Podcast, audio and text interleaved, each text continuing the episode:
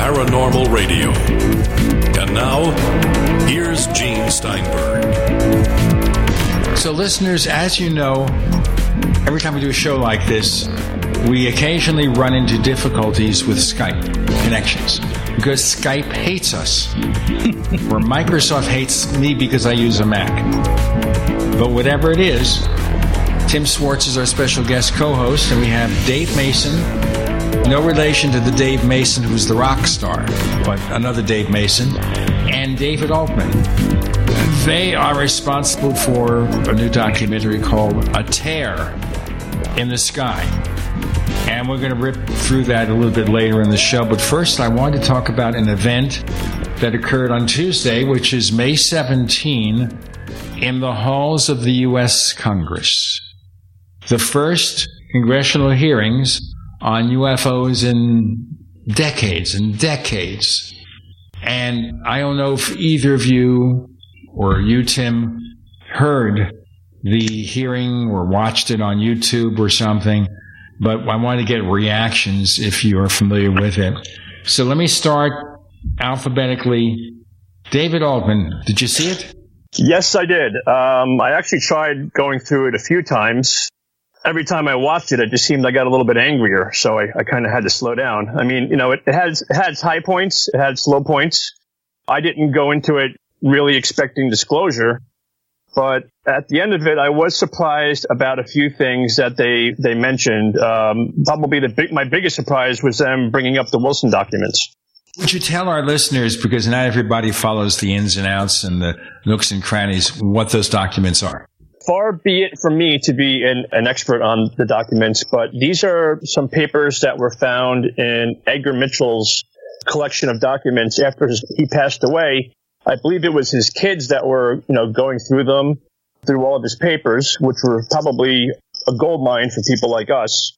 And in these documents were some uh, notes that were allegedly uh, done by uh, Dr. Eric Davis, and they contained notes he had taken in different meetings. And I believe the, the big one was with Admiral Wilson.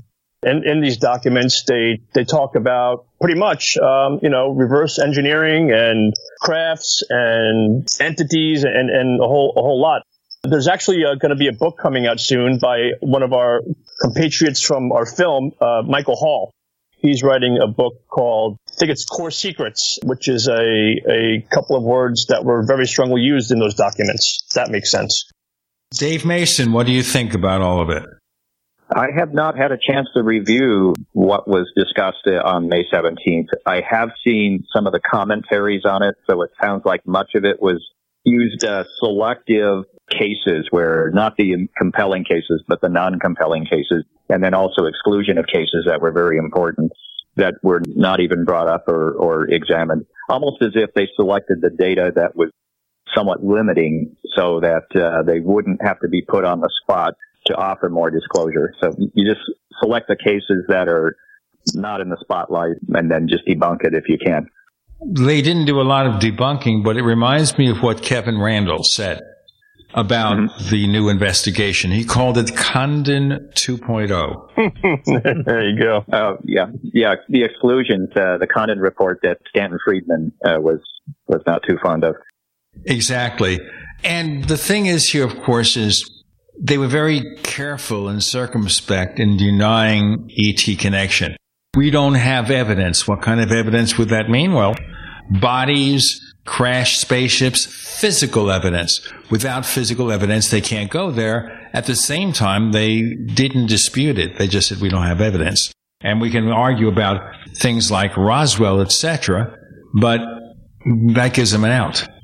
I think that what their fear is, if there were some cases where they, they needed to come forward on it, that if there was an admission to a cover up or an admission to this kind of information or data, then they know that there would be a lot of anger and even maybe some hostility toward them because of the cover up. And so better to just deny everything to minimize any damage that might be incurred if, if they actually admitted uh, to the truth.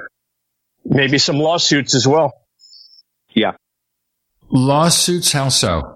Well, I mean, think back to how many people, you know, uh, have lost their jobs, um, have, you know, in the past been been driven to to points of depression and you know unhealthy mental problems.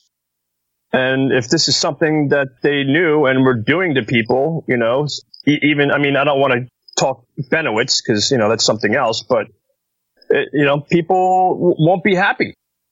Well, Bennewitz just sue Rick Doty, and you'll be finished with it. Yeah. and maybe, and maybe Mr. Moore. Possibly. But of course, the problem with that is the statute of limitations would have long since expired. Yeah, I'm sure. Well, I mean, you know, I'm not sure how long uh, that would hold. You know, I don't know what the statute is on something like that, if there is, even is one. If Doty murdered, we're not accusing him of anything, but if Doty murdered somebody, there'd be no statute of limitations. Well, no, yeah, obviously, yeah, and you know, I, I, know, I know Rick, and uh, you know, he's he's a friend of mine, and you know, it, it but it, it, he, he's a friend. Another, you know, I work I work in TV, and occasionally um, I help him out with some some stuff some stuff on, on that end. But we've never, I've never asked him about it. I've never brought it up. We talk about business, and that that's that, you know. You know Doty. What is your perception of all the things he claims? Look, you know, like I said, I, you know, I, I those claims and everything I know mostly from you know books like like Greg Bishop's Project Beta, um, you know, diff- different lectures I, have heard. You know, like, like I said, I, have never I've never asked him ab- about that case or about anything with, with Dulce or anything that happened. Um, I, you know, I, I, I do occasionally ask him questions about ufology, but not about that. But I take everything I hear from Doty with a grain of salt. Uh, he's a very nice man, but I can't believe everything that he tells me. you know. We had Doty on the Paracast on the March 18th, 2018 episode. I don't even want to begin to summarize what he said. I just ask listeners Check it out, March 18th, 2018. It's on our site. It's in your podcast app, either if you're just a regular subscriber or listener or subscribe to the Paracast Plus. So listen to it, make your own decisions. I have no decision. I think he likes to tell stories. And the thing is, you can't prove or disprove any of them. You know, I'll, I'll say one thing. The, the man has a lot of guts because you know, he's not, he doesn't have a lot of fans in ufology, but that does not make, you know, keep him away from doing interviews and interacting with people. I mean, I don't think I could do it. I don't think I don't think I could I could be uh, you know a person that is disliked that much and still kind of show my face. So it, t- it takes a lot of courage, in my opinion. Dave Mason, what do you think? Um, I don't know much about him, so I really couldn't give you an intelligent answer. I'm more of a guy who develops technologies, and um, and so I don't spend a lot of time researching a lot of the names in the field of ufology. I, I am familiar with uh, you know, Stanton Friedman's work and and maybe a few others, but so I'm somewhat of a novice when it comes to uh, some of these other uh, researchers and what they've done or haven't done.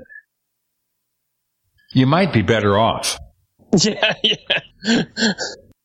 Yeah, I, sometimes it's, it's a disappointment uh, because you follow something and then you find out that it, it it was on a foundation of sand or it wasn't really uh, you know verified, and and that's what I think is one of the problems in, in this field is that there are a lot of um, individuals what I'm finding who are self promoting with a narrative, and and then that narrative gets copied and pasted in other forums, and then when somebody researches that narrative, they see that it's it's available on different websites. Therefore, it's been indoctrined as factual. David Altman, Dave Mason, Gene Steinberg, Tim Swartz, you're in the Paracast.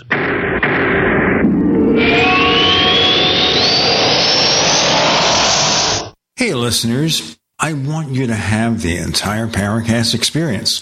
So I'd like to tell you about After the Paracast. After the Paracast is an exclusive feature for subscribers to the Paracast Plus. With After the Paracast, you never know what's going to happen next. After the Paracast features color commentary, special interviews, and further conversations with Paracast guests. With Paracast Plus, you can download a very special enhanced version of the Paracast also.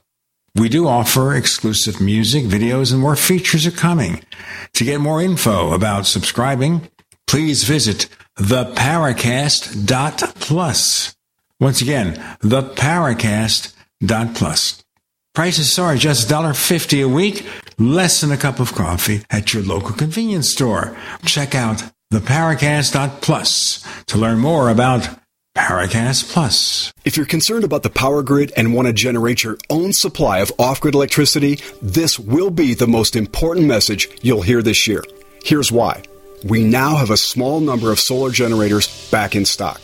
These emergency backup systems provide life saving backup power when you need it most.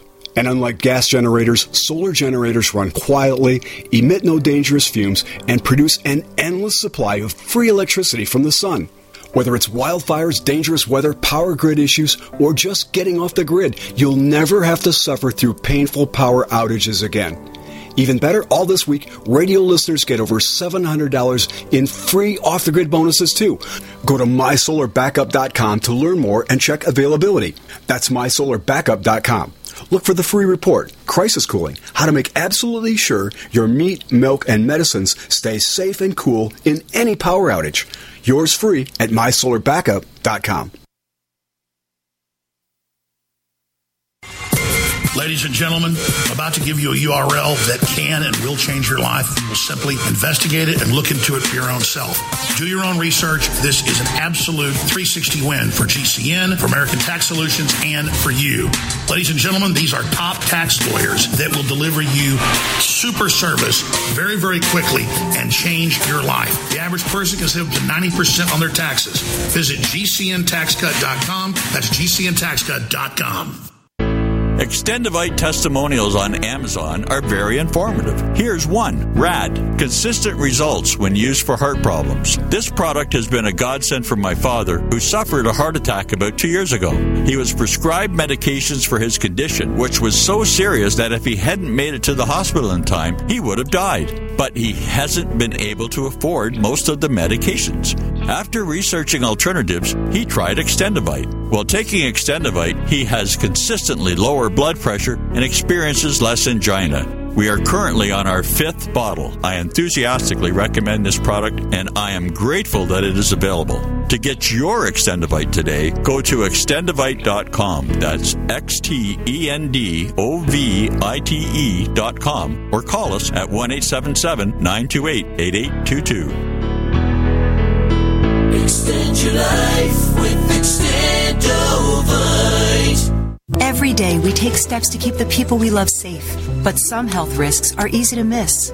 Ticks hiding in the yard can spread germs, like the ones that cause Lyme disease. Mice searching for food can spread bacteria that makes us sick. Mosquitoes lay eggs in standing water and can spread West Nile virus and more.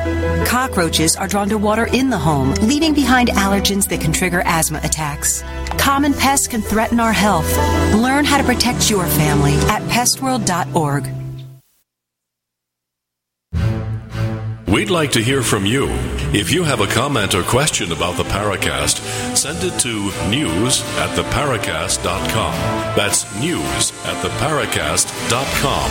And don't forget to visit our famous Paracast community forums at forum.theparacast.com. We continue. The topic we'll be getting to in a moment is a tear in the sky. Dave Mason and David Altman are with us, two of the gentlemen who were responsible for the film, we're going to talk about that more in a moment. We started out talking about ufology in general and also the recent attempt at congressional hearings in the halls of Congress, lasting a total of 90 minutes. I read about it. I didn't watch it. Maybe I should have, but it was probably as boring as the document from last year, if our listeners recall, where a preliminary report was released, probably written by one of the interns. I see a great reaction to that. I wasn't sure who you were waiting for to answer. That's okay. Yeah. But do you agree with me? It was a very poorly uh, prepared document. What I was going to point out, there's a video that was taken last year and publicized, and it was a night vision video of a triangle, which uh, I knew the instant that I watched it that it was a defocused image intensifier type night vision with the field stops within the camera lens causing a triangular shape. And I replicated that using my own uh, night vision and placing black tape in front of the lens, defocusing it and looking at stars. And I made a uh, private YouTube video just to, you know, reference the timestamp on it. But at the time, when that was released and the fact that it was released by the government, I thought that it was some form of muddying the waters and so to speak, so that we would, they would be able to publicize it, get people excited and then say, "Ha ha! it was just nothing but, you know, a mistake and it was nothing more than, you know, the defocused night vision. It could have been that, or it could have been somebody mistakenly took video, not having experience, had it defocused, turned it in the video because they were very intrigued by what, what they recorded. And before it could go through the vetting process of being uh, debunked by its own internals, somebody took that copy and then um, facilitated it not knowing that it was actually not gone through the proper chains uh, to be debunked. Because I'm sure they have to turn in videos constantly just to verify before they, they stand behind it or actually make it a, uh, a genuine document. But certainly it, it was not a real event. So I'm kind of surprised they went ahead and took that and, and put a negative on it. But then I'm not surprised because it's, it is a way to put cast doubt on other videos that have been submitted that, that they may try to come forward and try to debunk those as well. It gives professional skeptics like Mick West, who's also been on the Paracast, by the way, grist mm-hmm. for his mill, something to debunk. And debunking is, is important because I, I get a lot of videos and photos sent to me for analysis, and most of them I find are, uh, you know, the prosaics. They're somebody's taken a video of a satellite that's that is flashing because it's rotating and reflecting the sunlight, and they don't have it in focus, and they think it's communicating, uh, and it's it's nothing more than a satellite. And we have all the, uh, the, the satellite arrangements from the Starlink satellites, and and they can be very you know striking and impressive, and and somebody inexperienced will get the impression that it's something extraterrestrial. But I get a lot of that stuff submitted, and I I also expected when COVID broke out that there would be numerous people behind PCs manufacturing fake uh, UFO videos, and I saw numerous uh, fake UFO videos. You could look at them and see shadows were in the wrong place. Uh, they did mistakes where they had explosions where the sound was instant and there should have been a time delay given the distance of the explosion. Those kinds of things were, were readily identified as, as uh, frauds. So this kind of stuff has to be debunked. But oftentimes what I find is when you have something that has got um, very substantial provenance and very clear video taken where you know the camera aspect ratio, you know the proportions, and and then you hear explanations offered that are prosaic that couldn't possibly apply. In fact, those prosaic explanations are often more ridiculous than accepting the fact that it's an anomalous object. And I, I think that where this stems from is you, you get people who are professional debunkers because that's the role they're playing. If you're getting compensated, whether it's attention or financial reward, you're going to play that role regardless. Or if, if the subject matter goes against your religious beliefs, then you're going to play that role as debunker. Debunkers also bask in the limelight because their names are mentioned. And, and so if I was a professional debunker, Philip my name was called cough, out. cough. Yeah, yeah, yeah. You get your name called out every time. You know, every time a video or photo or story comes out, and I get my name called out as Mr. Debunker. Of course, I'm going to debunk it, and I'm going to look for every little detail and offer every plausible explanation for what was recorded, because I like having my name called out. Um, many of the debunkers are using that role as another means of self-promoting. And it's also the same as the people who are taking the content that we have and running with it saying that, you know, they're here to take our precious metals or they're here to brainwash us or they're here to change the world. and oftentimes not having enough of a foundation to substantiate those claims. Well, the thing here is that people think that people in the UFO field try to make money by promoting bogus claims, and they forget the possibility that people who are professional debunkers are doing it for that particular reason. Exactly. Exactly. You got to look at where you can play both sides of the fence. And I, I actually see it on the examination of video data or, you know, if it's thermal camera data that you have people who will promote a video without actually examining that video and figuring out that it's actually been frauded, uh, that it's fake, or that it, it is a, um, it does have a prosaic explanation. It just happens to be the camera was at a certain angle, so the it, the object appeared anomalous. You know, people will run with that, and I've seen debunkers go over videos and, and they demonstrate that they don't understand physics or understand the parameters of the video.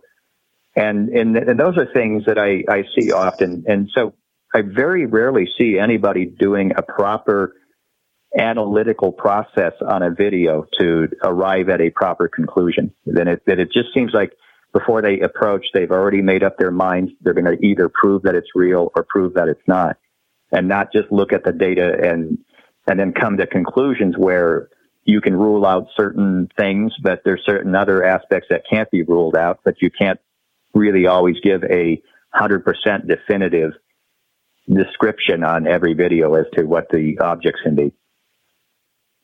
Well, of course, we have the Tic Tac videos, which have not been satisfactorily explained. Uh, yeah, and, and the reason for that is because uh, on, on the military thermal cameras, and this is uh, the, domed cameras that are um, mounted on aircraft, they don't offer uh, you know temperature readout because the design of that camera it, it has actually a, a more simpler germanium lens design. And what that does is it allows the maximum uh, amount of medium wave IR and long wave uh, IR or infrared. And the purpose of that camera is to make rapid identification of, you know, threat identification. So they don't have passive temperature readouts, which is would, would have been helpful in that particular video. Dave Mason, okay. David Altman, Gene and Tim, you're in the Paracast.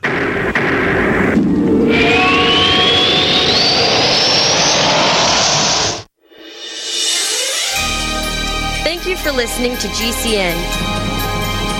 Be sure to visit GCNlive.com today. No matter if supply lines are down, product deliveries are slow, and that most everything costs more these days, you still have neck and shoulder pain, right? Good news. Sunny Bay has new products that target neck and shoulder pain. Products that are in stock now, ready to ship anywhere now. Like our extra long neck heating pads. They provide soothing relief to painful sore necks and backs. You can heat them in a microwave oven and they come in a variety of colors and patterns. And for stress relief, get our lavender scented hands-free neck wraps. Or maybe you need one of our smaller lower back wraps. Great for seniors. Again, there's no shipping delays from Sunny Bay. Find our new products on Amazon, Walmart, Etsy, and sunny-bay.com. Just search for Sunny Bay neck wraps. All our products are great for men or women, are reusable and easy to clean. Remember, just search for Sunny Bay neck wraps. Order now because stock is high and shipping is fast from Sunny Bay.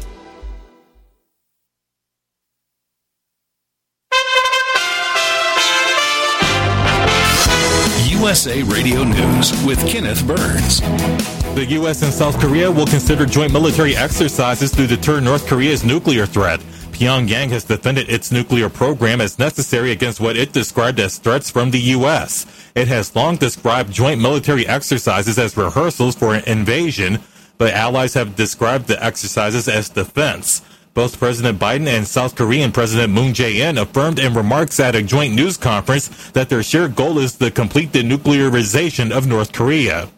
Australia's Labour Party defeated the Conservatives in an election this week for the first time in about a decade. Prime Minister Scott Morrison quickly conceded defeat, citing a need for an Aussie leader to attend a Tokyo summit next week. Prime Minister-elect Anthony Albanese and his party promised more financial assistance and a robust social safety net for the country. This is USA Radio News. A tornado that touched down in northern Michigan killed at least two people and injured more than 40. Governor Gretchen Whitmer has declared a state of emergency for Otsego County, and one of the top officials saying the town of Gaylord has suffered catastrophic damage. There are reports of structures being demolished, trees toppled, and cars flipped over. We saw a dumpster lid fly across the parking lot to the point we thought that it was a car hood. And so then we're going, this is getting a little bit stronger than what we would have thought. Tiffany Pollard from Gaylord. That audio courtesy of Fox 17 in Michigan. From the USA Radio News Phoenix Bureau, I'm Tim Berg. The youngest of 10 black people killed at a Buffalo supermarket in a racist attack will be laid to rest this weekend. 32 year old Roberta Drury was at the Tops Friendly Market to buy groceries at the time of the shooting. She is being remembered as someone with a big heart and quick with a laugh. You are listening to USA Radio News. Did you know that you could easily be saving up to 90% on your taxes by simply making a phone call? That's right. The Fortune 500, the globalists, all the big billionaires and millionaires, they know about the loopholes written into the law where most of them pay almost zero tax. In fact, many of them pay no tax. You even see it on the news. How are they able to do that, but the common person can? So whether you're a school teacher, a lawyer, a scientist, a millionaire, a billionaire, or whether you're just a regular blue collar worker, everybody should learn about the legal, lawful loopholes. And we've got an organization and a group that I am so proud to be working with, American Tax Solutions. GCN has a special deal with them to get you the best rates. Here's the most important part. They save you money and then get part of the savings. This is an absolute win-win solution. You've got to give them a call at 855-907-4841 or GCNTaxCut.com. That's GCNTaxCut.com. The only way you miss out is not making the phone call. Make it now.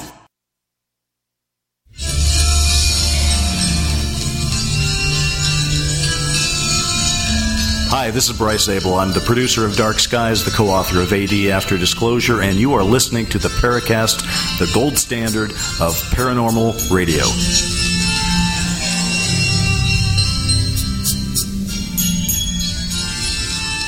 The movie we we're going to get to in just a moment here is A Tear in the Sky.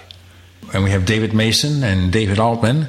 And for the sake of clarity, Mr. Altman will be referred to as David, and David Mason will be referred to as Dave. Dave, let's continue where we left off in the last segment. Okay. So the military cameras mounted on crafts are meant to make rapid threat identification and then vetting angles and vetting positions so that a, rapid uh, reaction can be uh, deployed on it.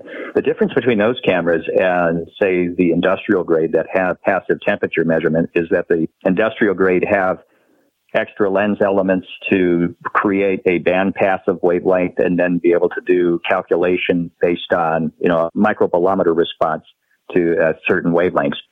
That will give you temperature data. But what I find that what is being debunked on, say, like the Tic Tac, is they don't really give any real common frame of reference for that debunking. And one debunking uh, aspect I've seen is the claim that it is some sort of a lens flare. Now, understand, I own several thermal imaging cameras, industrial grade. I brought eight of them to our expedition when where the movie uh, was filmed. They're fifty thousand dollar cameras, and I've taken those cameras and trying to create the um, lens flare theory using the sun which is actually not good to aim one in, into the sun, but could not replicate a sun flare. You could replicate, say, if you were to have a dirty lens, a lot of condensation, you could you could get image smearing, but you wouldn't wouldn't create ghosts from that. So that's one of the things that I've seen is is being offered, and clearly to me, it is being stated by somebody who has not done any research in thermography, nor have they ever uh, probably never owned a thermal camera. So then, what kind of tools do we need to record UFOs? I mean, these military planes are there to look for threats. They're not look to get the ins and outs of things that might be beyond what you normally expect to see. Well, what I like about the, the industrial grade is the temperatures that are uh, made available. You can do um, temp- passive temperature measurements of objects. In fact, you could measure their temperatures below uh, freezing point. Uh, my cameras will range down to uh, below minus 80 Fahrenheit. which is pretty cold. About that's about minus 62 Celsius. I've recorded over the years since 2005 when when I stumbled on this accidentally many anomalous shaped objects, objects that are rectangular, triangular, boomerang, uh, trifoil, uh, things that are uh, cylindrical, things that measure very cold. They're picked up on long wave infrared thermal cameras. And you can get, if you get passive temperature measurements and you measure objects as being very cold, then that separates it from the, you know, conventional aircraft that are often measuring very hot. And even if, if you take a, uh, say a commercial jet that's up at uh, 30, 35,000 feet elevation and maybe the ambient temperature at that elevation is, is maybe minus 30 or minus 40 Fahrenheit, depending where you are. The energy from the Earth's crust, so this is the ground based energy, will be reflected back downward from that aircraft to the thermal camera that's measuring it. So you'll get a much hotter temperature. And every time I've measured higher altitude jets, they always measure very hot relative to the background. And so this is where I, am able to make a determination that we have a phenomenon where many of the aerial objects are below freezing temperatures. And also, I find objects that are invisible. Uh, in fact, my very first experience was a I was taking a $70,000 thermal imaging camera that I was using in my test lab. I took it home for the purpose of recording passer or, or commercial jets flying overhead. I thought, oh, that should look cool. And I was panning the camera around and two very large cold objects appeared within the camera view. And I looked straight up and I didn't see a thing. And I tracked it. I recorded it. They measured minus 30 Fahrenheit. And that was the event that triggered uh, my interest. And then later, I, using multiple cameras, I would record an object transitioning across two different cameras. And then I could look with my PVS 7D Gen 3 Plus night vision and not see them but they were picked up on two separate FLIR cameras. And the difference is I was imaging objects that were visible in the FLIR at 13,000 to 14,000 nanometers, while with the Gen 3 night vision, I'm only seeing down to 1,000 to 1,100 nanometers. So separate wavelengths is what uh, would differentiate them. So what these things are, I don't know, but I know what they're not. And that's the only conclusion I can come up with. Let's talk about backgrounds so folks know what you've done, and then we can get into the mm-hmm. film. Dave Mason, what's your background in studying this field? Studying the UFO field? Uh, well, that goes back to uh, when I was 13. I was researching, uh, you know, UFO documents, checking them out at the library. This was way, way before the internet existed, and I was studying the phenomenon. And the things that really intrigued me was the fact that there, there were reports of these objects creating magnetic disturbances, compasses moving crazy, um, and, and in fact, the other things that they had lights that were pulsating. And pulsing lights, to me, indicates there's some form of communication or attempt of communication. I don't believe that they use lights to see where they're going or that it's a byproduct of their propulsion systems. And, and so as a kid, the first thing I tried to do to address this thing was I built a magnetic field detector using a compass and using a phototransistor and an LED. What this would do is if there was a deviation from magnetic north to create a compass to spin, it would set off an alarm, a, a, a sonic alarm so that you know that, hey, there's a UFO, go outside and see what's going on. So I did that at age 13. And then when I was 17, I built a pair of photodiode binoculars where I, I installed a photodiode and, and built in a low noise JFET circuit so that we could listen to aerial objects that emitted light. An example, I can listen to aircraft in daytime. I can hear the light reflecting off the wings. You can actually hear the wind and the engine vibration and uh, as well as the light, the, the uh, auxiliary lights. And you can also listen to starlight. So you can, you can point at, at stars and hear the scintillation of the stars, what you'd call the sparkles that you see. And the object with that is to be able to listen to aerial objects and, and identify whether or not they are transmitting some sort of data. Um, the other thing um, that can be related to it is the I, I can take that information and transmit it back to the source. So I can take the binoculars and if I have a object and it's transmitting some kind of data, I can relay back with an internal defocused laser and the laser is modulated in intensity by what's received by the binoculars. So if an object's in the sky and it's transmitting, I can beam it right back at them as a, through a defocused laser and, and hopefully uh, provoke some sort of response. Have any of these inventions produced a positive result? I believe so. Um, there was a time I was broadcasting on, this was on my smaller light wave transmitter. This wasn't used in the movie. What's in the movie is this three way transmitter.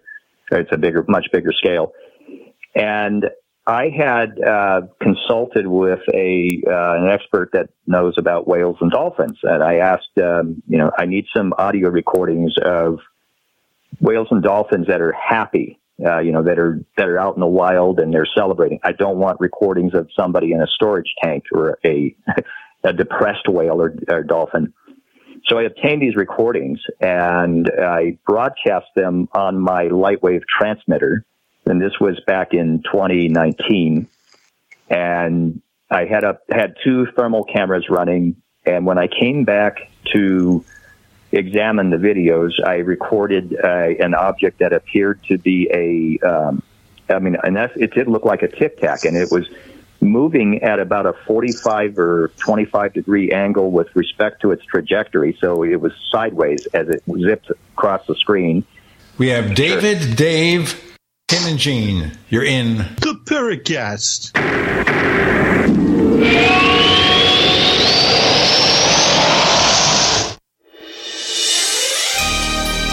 Thank you for listening to GCN. Be sure to visit GCNlive.com today. Do you need a website? Well, you can get a great deal on hosting services with Namecheap's legendary coupon code. They're offering substantial hosting discounts on shared hosting, business hosting, VPS hosting, reseller hosting, and even dedicated servers. Namecheap is preferred by millions. It's backed by a money back guarantee. Use the coupon code LEGENDARY to cash in on the special deal at namecheap.com, namecheap.com. First came Attack of the Rockoids, and it was a critically acclaimed success. And now there's The Coming of the Protectors. A former military intelligence man is contacted by a space woman in a dream, a dream that turns out to be a nightmare because evil forces on our distant planet are planning to conquer the Earth. This is gripping science fiction of the classic kind. Attack of the Rockoids and The Coming of the Protectors. Find out more at rockoids.com. That's rockoids, R O C K O I D S.com. Silver has always been nature's very own antibiotic, and only one system allows you to generate an endless supply of natural silver solutions. Silverlungs.com. You'll find no wild claims or pseudoscience, just a lifetime of nano-sized pure silver solutions. The Silver Lungs generator allows you to make your own, so stop paying for silver solutions. The unique lung delivery system targets respiratory infections where other silver solutions simply cannot reach. See the Silver Lungs generator and lung delivery system at silverlungs.com. That's silverlungs.com. Complement your health with hemp derived cannabinoid oil. We've always believed that the closer to Earth, the better it is for our bodies. Our hemp derived cannabinoid oil is phytocannabinoid rich, full spectrum, and organically grown. Finally, hemp made easy, clean, and effective. GCNhemp.com or call 877 878 4203. That's right, we cut through the red tape. It's now available at GCNhemp.com or call 877 878 4203. I'm Ben Utecht. I played high school, college, and pro football, helping my team win the 2006 championship. It was an amazing day, but it can't compare to the joy I feel every day with my loving wife and three beautiful daughters. My football career ended after I suffered my fifth concussion. Did you know that over a million athletes suffer a concussion each year? That includes boys and girls, every age, every type and level of sport. It isn't always clear that a player has had a concussion, so parents, athletes, and coaches need to learn about concussion signs and symptoms. The American Academy of Neurology recommends athletes thought to have a concussion be immediately removed from play and not returned until assessed by a healthcare professional trained in concussion. This isn't just about sports, it's about your brain. When in doubt, sit it out. Learn more at aan.com slash concussion. That's aan.com slash concussion. A message from the American Academy of Neurology. Stop aging now. Restore those joints. Boost your strength. Because it's official. NutriMedical has released the most exciting, powerful anti-aging supplement on the market. Dr. Bill Deagle's Red Deer Velvet DR has been approved by the U.S. Patent Office. Imagine stem cell rejuvenation all in one capsule without huge expense. Dr. Bill MD discovered that as an unborn baby grows in the mother's womb, he or she does not deteriorate or physically age. Red Deer Velvet DR, like the uterus, provides 300 biomolecules and six hormones protected in one special DR capsule that delivers lipid packages directly into your circulation. This patented technology bypasses the stomach and is released into the small bowel unaltered by digestive enzymes and stomach acid. Remember, Red Deer Velvet DR. Improve endurance, stimulate your immune system, increase learning ability, and even improve sexual libido with Red Deer Velvet DR. Click NutriMedical.com. That's N-U-T-R-I medical.com. Or call toll free 888-212-8871 and get on the road to a newer, rejuvenated, happier you. Hello, this is John Burroughs, one of the witnesses to the Rendlesham UFO incident. You're listening to the Paracast, the gold standard of paranormal radio.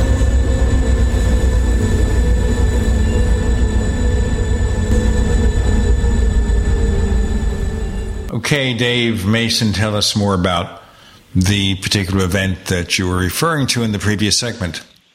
Okay.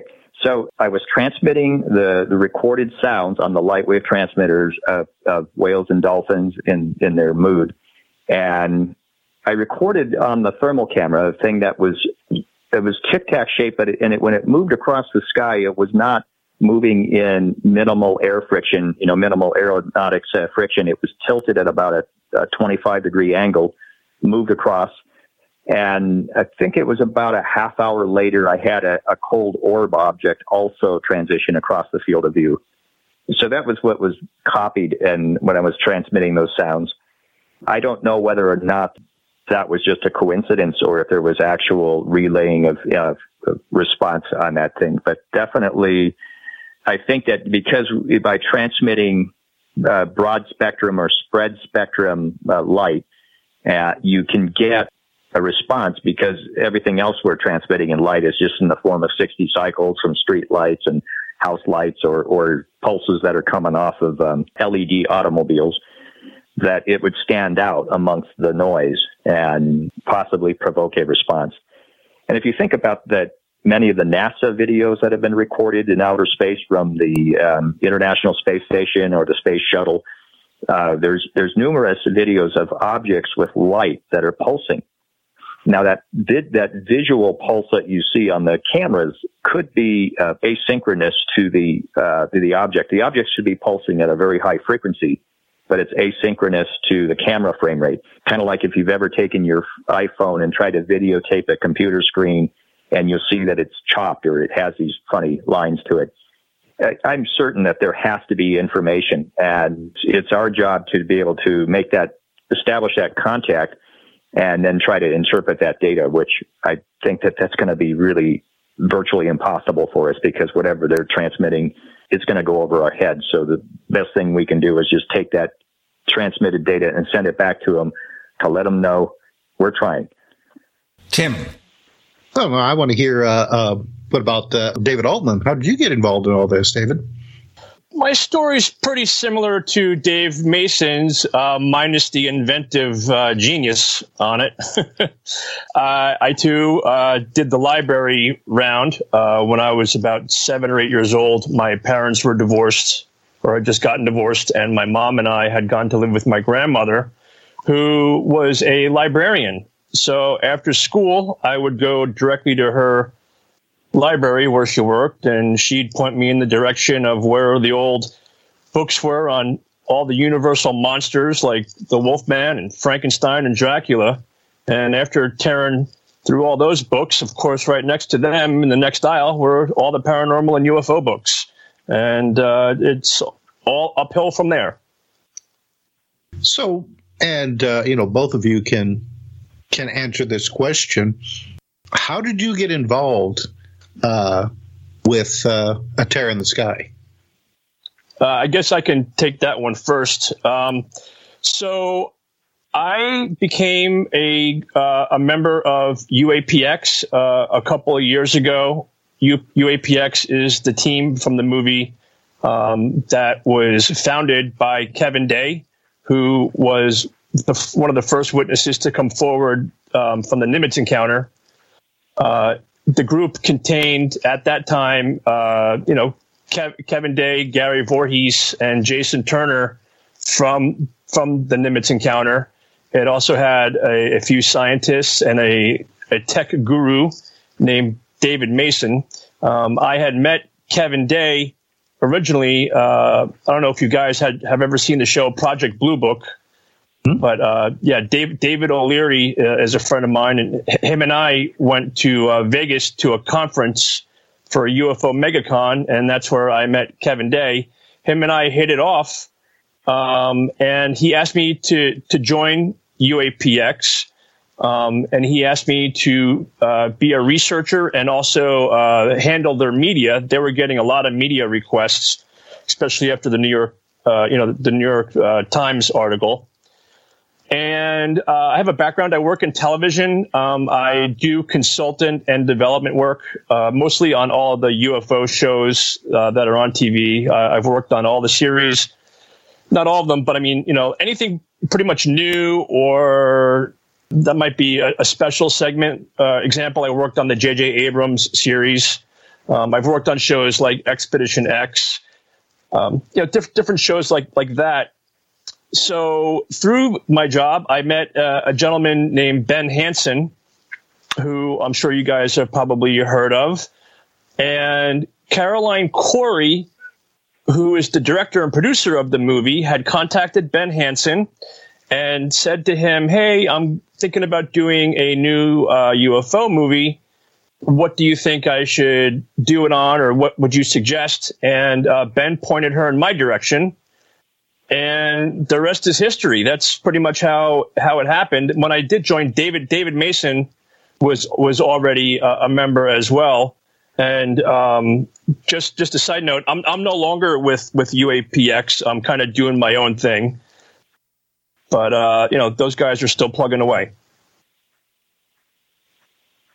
So, uh, uh, uh Dave Mason, I mean the uh, uh, in the film, I mean, you have you, bring in an impressive amount of equipment. I mean, uh, did uh, did the producers come to you and say, you know, we want to do you know such and such? What would you recommend that we use? Um, yeah, they were surprised. So the producers uh, weren't expecting uh, that I had all this gear. And so this, to, to put it into perspective, everything you see on the rooftops, uh, on the mansion or in the rooftops of, of Catalina Island was my equipment. Uh, so I, I brought the eight FLIR thermal cameras, all the inventions, all the night vision, all the big binoculars, the handheld binoculars. There was one exception. There was a um, camera system called the UFO DAP uh, on a tripod. And this was the camera that was mounted on the rooftop at, at a spot where it has a dome and an antenna projecting. That was purchased by Carolyn Cory, and that's owned by Carolyn Cory. Just a uh, side uh, note on just a side note on that, real quick, before I forget. Uh, I'd like to thank Christopher O'Brien for uh, taking care of us when we uh, looked into that UFO DAP. Without him, wouldn't have had it. By the way, Christopher Good. O'Brien, as you probably know, was a former co-host of this show. That's exactly why I had to mention it. Okay, cool. Okay, I, well, I, we're I always happy to hear about Chris. yeah. anyway, uh, you know, uh, we had to submit our information, and and then when um, I was going to ship some equipment down to uh, the filming site, I made up a list of all the equipment I was going to be bringing, and it, it, took me a full day just to do inventory and uh, and send that over to Carolyn. And she realized that you know we had a tremendous amount of equipment. She was very excited and said that we're going to go with red uh, red cameras, high resolution cameras, and she really stepped up the game on what we were going to do because she didn't realize what I was going to be bringing to the table. And uh, there was a um, a large uh, cargo van was uh, was rented, and uh, it was driven down about 1,300 miles. All of my equipment from my my business location, from my loading dock to to the uh, site, And uh, yeah, so it was it was quite an undertaking. Uh, I was nervous because I thought, what if stuff gets broken or stolen? But everything arrived undamaged, and everything from my FLIR cameras to the other equipment, everything worked, and my invention survived uh, the ordeal. By the way, for those who haven't heard of Red cameras, they are professional digital cameras. They are uber expensive. Oh, they are. they're they're very expensive and very high performance. So very likely, some of the movies you've seen are mm-hmm. filmed with red cameras. Oh yes, yeah, and usually that's like your your very expensive productions. They go with the red cameras because there really isn't anything above that. These are the ones that do 8K. They're capable of 8K. You you got it. Now I'm going to ask you in our next segment if I was writing the listing for a tear in the sky for TV Guide, and I want to have like a couple of pithy paragraphs, not to spit on the mic here, a couple of pithy paragraphs on the film. In our next segment, maybe tell us what would be in that description so we have a better understanding of what we're going to expect. We have Dave Altman, who's one of the people connected with the film, Dave Mason, our special guest co host, the one, the only Tim Swartz, who is ever present and always around. By the way, the team of guests will be returning in after the Paracast for Paracast Plus listeners. It means you're in the Paracast.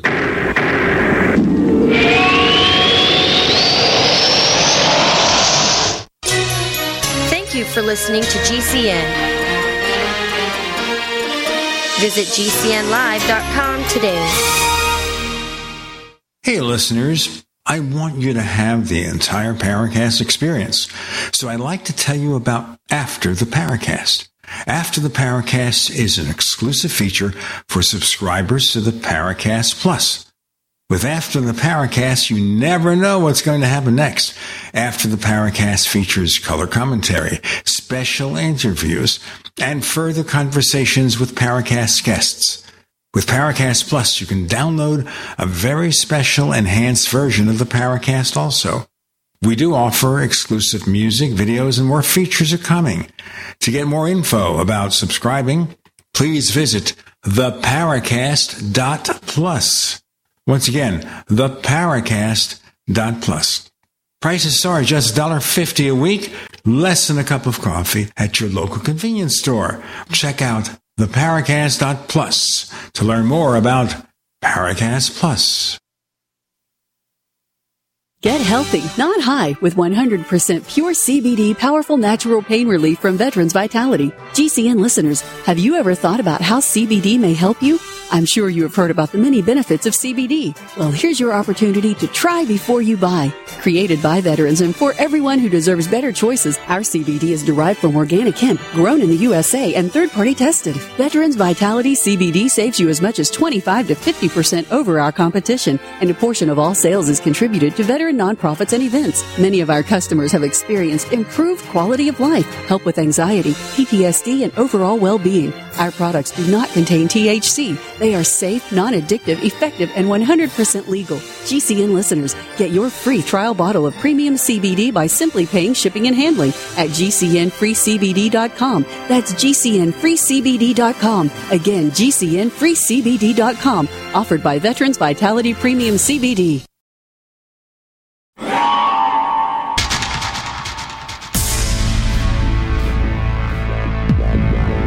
Welcome back to the Paracast, the gold standard of paranormal radio. And now, here's Gene Steinberg. So, Dave Mason, David Altman, which of you want to tackle the task of producing the TV guide description for A Tear in the Sky? I think Altman should do that. okay. I would say what do you want? Like a plot summary? Is that what you're looking for? I want to know whether to watch this film. I have okay. access to a one paragraph or two paragraph description. What would you put in it? I would say this is a fantastic movie about a team of military personnel, scientists, and different special guests who would uh, try to recapture in real time the uh, Tic Tac that was captured by the U.S. Navy, uh, the Tic Tac UFO, and other anomalies. And they use state of the art military grade equipment and technology. Special guest appearances by William Shatner, Michio Kaku, Travis Taylor, John Alexander. Okay, William Shatner. Tell me more about what we can expect from his appearance. So, you know, I actually occasionally work on, on his show, uh, The Unexplained. It's pretty well known that he's fascinated by by the subject, and I mean, you know, how couldn't he be? His his entire life just about is is based on space. Let alone he's actually almost been there. So, you know, Caroline sits down with him and kind of runs the evidence by him and wants to get his reaction and his opinion on, on stuff. And apparently, from, from, from what he was shown and what he learned, he was pretty blown away. Now, Shatner once told a story about taking a motorcycle in the desert and seeing a UFO. But then 10, 15 years later, he said, ah, he just made that up. I've got a better one for you. I don't know if you know this. But DeForest Kelley, who played Bones, was a witness to the Battle of L.A. in 1942. Wow, Do you that's say? exciting. Yep, true story. I don't think I've heard that one before. Yep, That's the Yep. first time I- I've heard I- it. I'm a big fan of, of all the old stuff, all the old shows like you know Long John Nebel, and starting there all the way up until now. I'm I'm a big fan of anything in the early 90s I can get on, on Art Bell, you know, stuff like that. And there was a show called, I believe it was The Aberration.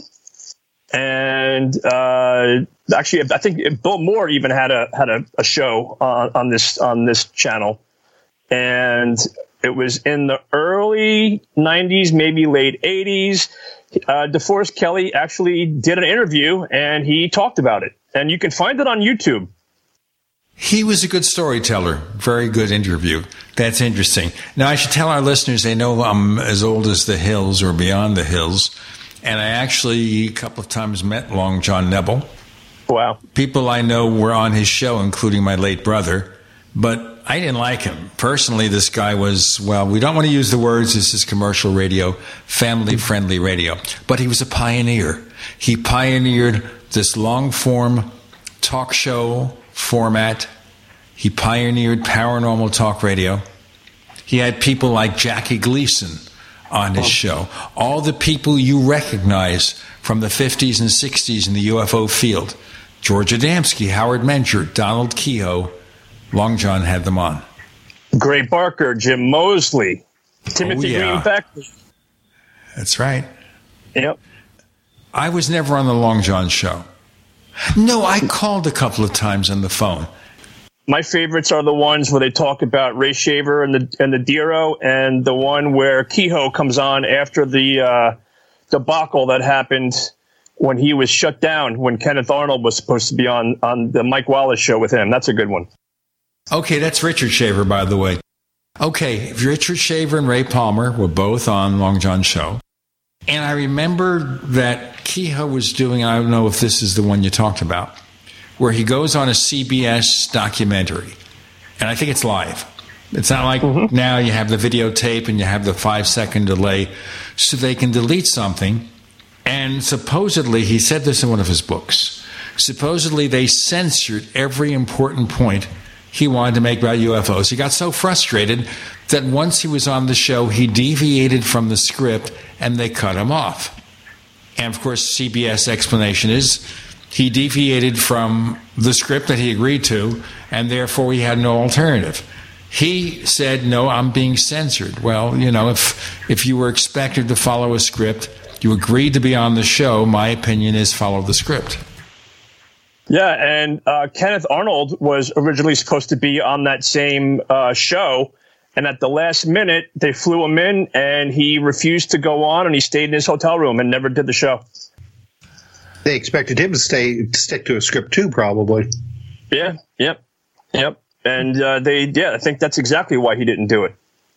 They probably wanted him to say that it was probably a weather balloon. That was kind of the the fallback explanation for everything that that zipped around in the sky. Sure, a weather balloon that could fly at 1,200 miles an hour. Yeah, and he actually Nine, nine, uh, nine of nine of them. Nine of them. Yeah, right. he said they were they were crescent shaped uh, in the big, but they got the names because he said skipping on water. They appeared to be skipping, so it was called like the saucer skipping on water, and hence the name uh, being coined. But uh, he actually claimed uh, less than he thought it was faster, but he thought no one will believe him if he says at this speed. So he his actual official statement of speed was less than what he actually believed him to be. And uh, I find it fascinating that people who are not pilots, who have not had that kind of experience or training, are often the armchair armchair experts on, on this, and that they know more than pilots, and so they'll they'll give these prosaic explanations. And I, I think that's what we all need to do is just become armchair experts and not really be experts in our field. That way, we'll know more than the people who actually work in those fields. Hmm. We kind of denigrate experts. There are no experts in this field. I'm just thinking of experts in general. I can't remember which which debunker it was, but there it was somebody on uh, national television basically said that that pilots, you know, you couldn't trust, you know, pilots' observations of UFOs because they're not good observers. It was probably it was, either Menzel or Klass. yeah, you know, Yeah, I- this- I would like to ask those people. Okay, so if you don't trust their observational skills, then please don't fly on any of the commercial aircraft, or, or because they're not as skilled as you are. Take a train. Yeah, that, this is this is somebody more recent. When I say Oh, okay. recent, probably probably like the 1990s, that sort of thing. Yeah. Yeah, it- what's their definition of, the, of of a more trained observer? I mean, this is you know, I'd like to know who that person is. I mean, often we have NASA uh, astronauts testifying on on what they've observed. Are they uh, are they better observers than their NASA astronauts?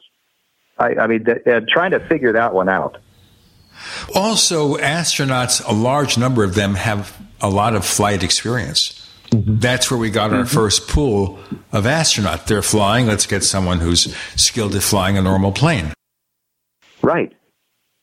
Right. It takes that level of, of competence to go from that level to becoming an astronaut. And to get to that astronaut level and to be picked, you, you have to have superhuman skills. I mean, there's just no question. Well, then we can always hire George Takei. I mean, he was the helmsman for the Enterprise, right? Yeah. Going back to uh, to the movie, uh, A Tear in the Sky.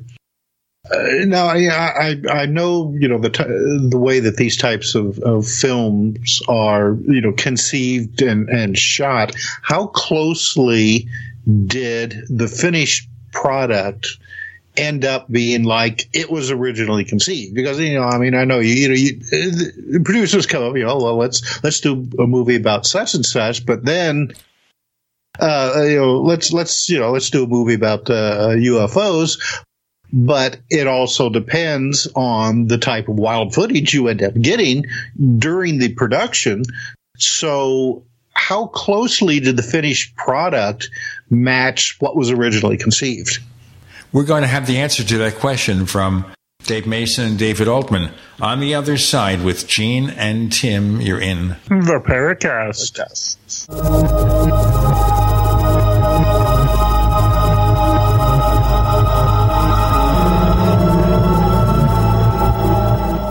Hey, listeners. I want you to have the entire Paracast experience. So I'd like to tell you about After the Paracast. After the Paracast is an exclusive feature for subscribers to the Paracast Plus. With After the Paracast, you never know what's going to happen next. After the Paracast features color commentary, special interviews, and further conversations with Paracast guests. With Paracast Plus, you can download a very special enhanced version of the Paracast also. We do offer exclusive music, videos, and more features are coming. To get more info about subscribing, please visit theparacast.plus. Once again, theparacast.plus. Prices are just $1.50 a week, less than a cup of coffee at your local convenience store. Check out theparacast.plus to learn more about Paracast Plus. If you're concerned about the power grid and want to generate your own supply of off grid electricity, this will be the most important message you'll hear this year. Here's why. We now have a small number of solar generators back in stock. These emergency backup systems provide life saving backup power when you need it most. And unlike gas generators, solar generators run quietly, emit no dangerous fumes, and produce an endless supply of free electricity from the sun. Whether it's wildfires, dangerous weather, power grid issues, or just getting off the grid, you'll never have to suffer through painful power outages again. Even better, all this week, radio listeners get over $700 in free off the grid bonuses too. Go to mysolarbackup.com to learn more and check availability. That's mysolarbackup.com. Look for the free report, Crisis Cooling, how to make absolutely sure your meat, milk, and medicines stay safe and cool in any power outage. Yours free at mysolarbackup.com. GCN's policy is open forum avoiding censorship. Defense costs for words spoken outside of our control supersede the ability to deliver voices to this important talk platform. The First Amendment is the foundation of our core values. Cancel culture is silencing voices regardless of perspective. Freedom to speak is in the balance. Support the legitimacy of speech itself. Consider donating to SaveGCN.com. That's SaveGCN.com. Jake was in big trouble with the IRS. He owed how much? Ninety-two thousand dollars. Ouch. And the IRS left no room for Jake to breathe. They put a lien on my house, took all the money out of my bank account, took money out of my paychecks. So it was a nightmare. He needed help fast. I figured that all these companies were the same until I called federal tax management. You could just tell they knew what they were talking about. Right then and there, I felt like I had some hope. Stop the liens, levies, and garnishments fast and qualify for one of several special IRS programs that could reduce or even eliminate your tax debt. So, how'd it go for Jake? They did what they said they would do. They came through for me. I ended up saving an unbelievable amount. I was so jazzed. I was extremely happy. If you owe more than $10,000 in back taxes, take Jake's advice. Give federal tax management a phone call. If they help me, they can help anybody. Call the Federal Tax Management Hotline now. 800 503 8625. 800 503 8625. 800 503 8625. We all have heard about the benefits of fish oils, but what about the presence of heavy metals, PCBs, dioxins, furans, and other contaminants found in fatty tissues of fish. GCNteam.com recognizes this risk and offers IFOS certified tested omega 3 fatty acids. EPA, DHA, insist on IFOS omega 3 fatty acid certification. Get the best at GCNteam.com or call 877 878 4203. We'd like to hear from you. If you have a comment or question about the Paracast, send it to news at theparacast.com. That's news at theparacast.com. And don't forget to visit our famous Paracast community forums at forum.theparacast.com. Okay, guys, either of you can have the answer Dave Mason, David Altman. How close did the finished product adhere to the original concept? You want me to take this one, Dave? Yeah, you go ahead, take that, and then I'll I'll, I'll follow up. So, just to begin, you know, like like Dave was was talking about earlier with Caroline uh, taking us on and taking this project on. I mean, it was a huge gamble for her. You know, we we had never worked together on an expedition doing research out in the field before. You know, for all she she could have uh, expected us to, to get to go out there and and not liked each other. You know, like somebody w- might have got on somebody's nerve and the gear wouldn't work. And, you know, who knows what kind of people these guys really are. So, you know, kudos to her for taking that chance because, I mean, obviously it, paid off. As far as chronological order and, and real time, you know, we were only out there for five days. It pretty much happened the way that you see it. I mean, it, it's it's unbelievable how you can get that much footage you know, you know, I, I, felt like we were out there for a lot longer than than it seemed. But the the way that everything happened, it happened pretty much the way that you see it. I mean, the the, the, the big capture happened. You know, the the big triangulation happened. I mean, probably within what an hour, two hours, Dave? Uh, yeah, I mean, it, it happened uh, rather uh, quickly, and I, I, was confident we were going to record some anomalous objects just by the array of cameras that we had and eyes on the sky in night vision devices. So I, I fully expected we were going to be able to um, acquire something. And we knew that if we didn't have data, so if we went out there and spun our wheels and we had overcast and rain and la di da, that what was going to wind up happening was at least we'd be able to document the process of of using the equipment and and sharing the experience. So there was still uh, potentially a movie. It just wouldn't have been as good had we not uh, recorded anything. So, I, I, but I was confident. I mean, I I knew from my experience in running my equipment from my location that going to this hotspot uh, area that we were going to acquire data. And also, not a lot of people know. I mean, people are, are learning now because we've been doing a couple of interviews. But for the first two or three nights that I was on Catalina Island, I wasn't able to record anything because of a mix up. I was out there with night vision and I was seeing things and, and kind of freaking out because I couldn't show anybody what I was seeing. And then we, we figured out that we could record uh, the night vision through our iPhones. And I mean, that's pretty much what, what saved our part of the movie because without that, you just would have had us pointing and yelling at objects and not being to show anybody what we were looking at. We got lucky on that. We should point out here that the iPhone is perfectly capable of producing 4K footage for a movie. Yeah, they're making full length features on iPhones now. Yeah, but they'll so, never replace the red cameras. no, of course not. you, you think with a red camera, the money you spend, you could buy what a thousand iPhones? No, a hundred iPhones. but you could see subtle differences, depth of field, color, uh, chromatic correction. I mean, that's why they still make those cameras because the professionals are seeing that you know they can do the comparisons and find out you know the big differences. Just as I see in thermal camera or FLIR technology, you can buy the consumer grade FLIR cameras that will give you what will be more imp- somewhat impressive stills, but when it comes to video feed, uh, they don't have the capability of properly sampling the microbolometer to give stable and clear motion images. So you get smeared images where if you spend some real money on a thermal camera, you'll get more crisp and, and clear images of, of objects in motion. I'm sure that's, that's true in uh, studio work that the, the larger $50,000, $100,000 cameras offer much greater capability in depth of field, exposure rates, frame rates, and just overall clarity. Why did you choose the areas that you did, Catalina Island and and, and around there? Uh, uh, Dave Mason, you referred to it as, as as a hot spot. I mean, is that? I mean, I know that the the military you know, has recorded uh, numerous uh, UAP activity. That, that the reason why?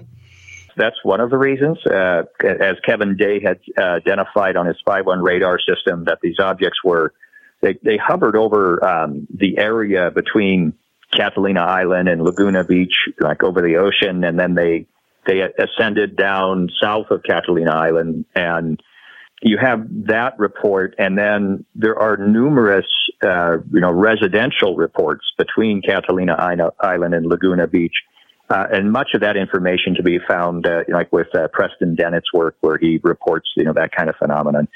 And given the the volume of reports, uh, there's even a uh, video, I think, from the 1960s of an object that was going over Catalina Island, a a cylindrical object that just went uh, right over it, and this was filmed on, I think, eight millimeter film.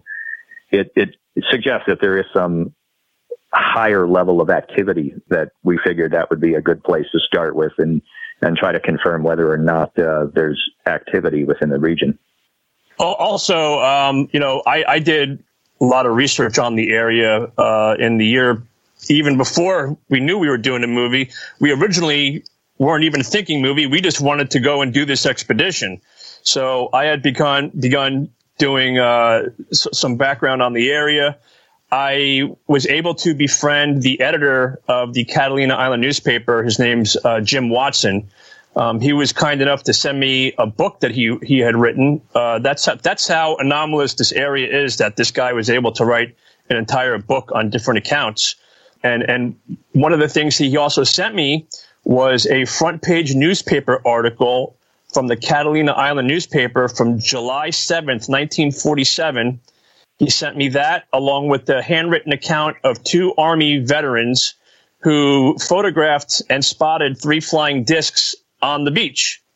Now, we were just talking about Kenneth Arnold, and this sighting kind of goes along with that whole week, you know, starting, you know, even earlier with Maury Island to Kenneth Arnold to the whole week up until Roswell. I've got about seven or eight different front page newspaper clippings of different states on the cover, people spotting discs. And it ended at Roswell, which made me think that whatever Kenneth Arnold saw, whatever these pilots saw, and whatever crashed in Roswell had to be the same thing. I mean, what are the odds of all these sightings happening on the West Coast and it being something different? But when you get to Maury Island, I think I know, there's a general perception, right, that it's a hoax. I know, I know, but still. And of course, Roswell, there's lots of information there that's contradictory, although even those who are skeptical agreed something happened. And the question is, Right. what is that? What is that something? Right. I mean, maybe there. They might have seen the same newspaper clippings I saw and said, "Hey, this is what we can use to cover up this special, you know, project that we have going. There's all these, you know, flying disc reports. Let's just say that our special, you know, black project was one of those. I mean, who knows what happened? We know Right, and more's going to happen here with Dave and David and Gene and Tim. You're in the Paracast.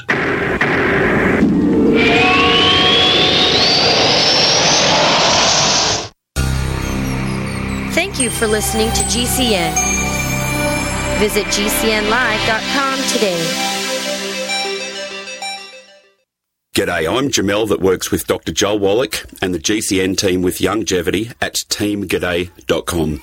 By becoming an associate, you provide income for you and your family on your own hours while working from home.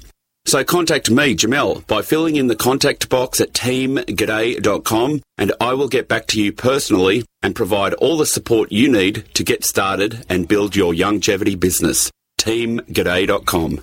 teamg'day.com. Silver has always been nature's very own antibiotic, and only one system allows you to generate an endless supply of natural silver solutions. SilverLungs.com. You'll find no wild claims or pseudoscience, just a lifetime of nano-sized pure silver solutions. The Silver Lungs generator allows you to make your own, so stop paying for silver solutions. The unique lung delivery system targets respiratory infections where other silver solutions simply cannot reach. See the Silver Lungs generator and lung delivery system at SilverLungs.com. That's SilverLungs.com.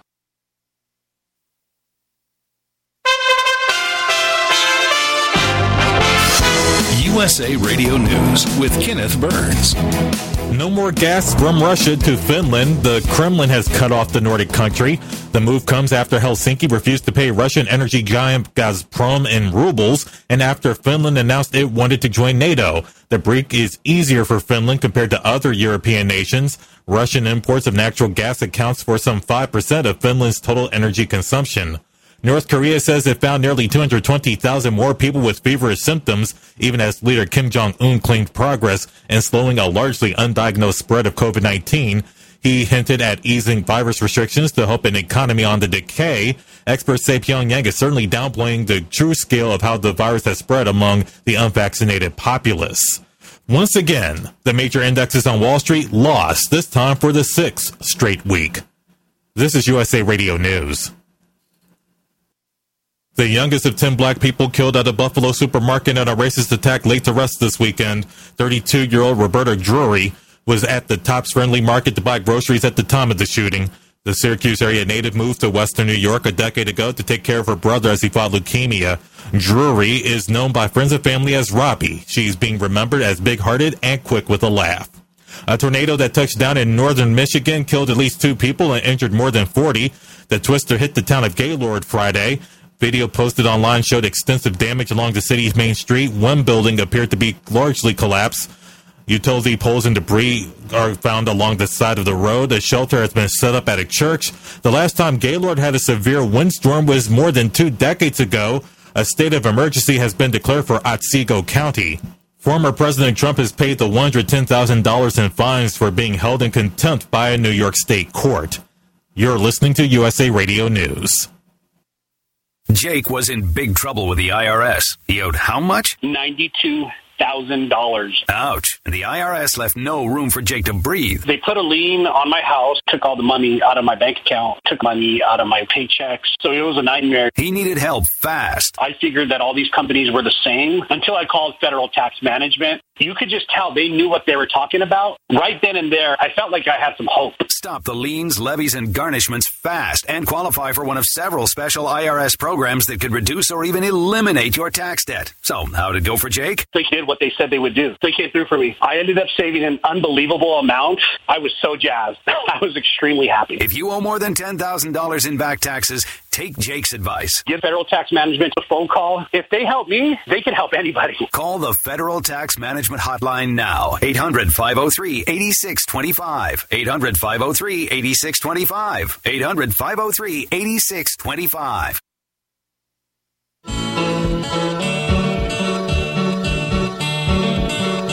This is Micah Hanks of the Gray Gralien Report, and you're listening to the Paracast, the gold standard of paranormal radio.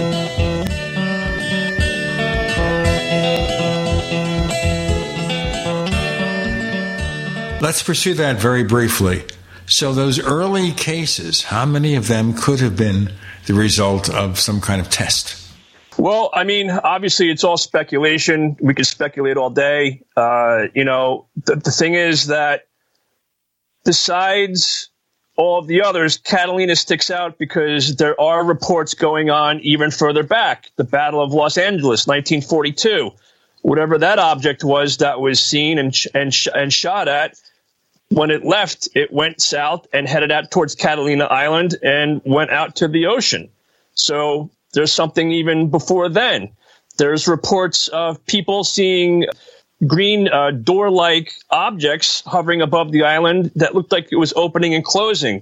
I was able to speak to a lot of fishermen captains who had some crazy experiences out on the water. One of them happened at about three, four in the morning. Only people awake on this fishing boat were, were the captain, and uh, I believe it was a guy just kind of hanging out in the galley. And all of a sudden, the entire cabin lit up as bright as day for about five seconds. And the guy in the galley says to the captain, Hey, you know, what was that? And the captain said, oh, It's nothing to worry about. It happens all the time. Happens all the time. Yeah. Regular basis, they see strange things out there. Unfortunately, they have the same stigma as pilots. They don't like to talk about it. They keep it to themselves. I spoke to whaling captains. I befriended a guy uh, named Patrick who owns a company called Horizon Boats. He's actually also a, a, producer for Shark Week, and his business that he runs, he rents out the shark cages to divers that want to swim with the great whites out at Guadalupe. And he himself had told me about sightings.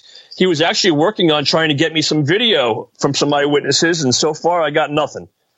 That happens a lot. Videos yeah. promise, but rarely shows up. Yep. Unfortunate. Yeah, and when it does show up, it's it's nothing usually like what's been described. Yeah, they see objects coming in and out of the water all the time, and you know, then you have to look back and and see what was going on, you know, during the Cold War with all the USO reports coming from Russia and the submarines.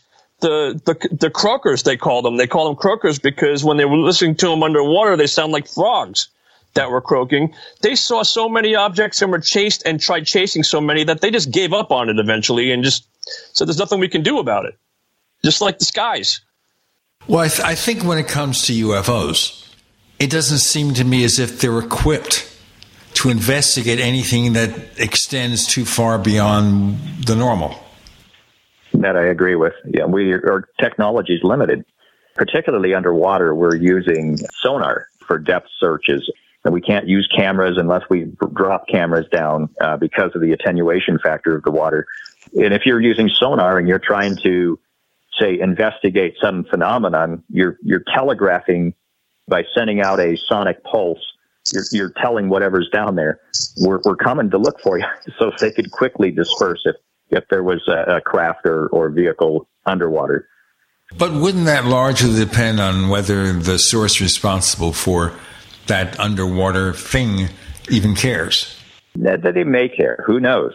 I, perhaps they make appearances just to give the suggestion that they are there.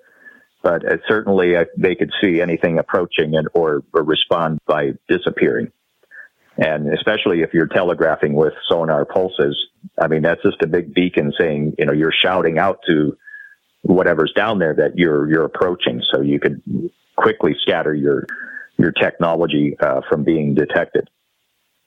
Okay, now that's that's a good point that you make about whether or not they care if they're seen or whether or not they're they're actually uh, demonstrating that they're there. Because some of the interviews that you had with these uh, uh Navy pilots, you know, there the, the the one case where they said it's just like a dozen of them just seemed to drop out of the sky in front of them.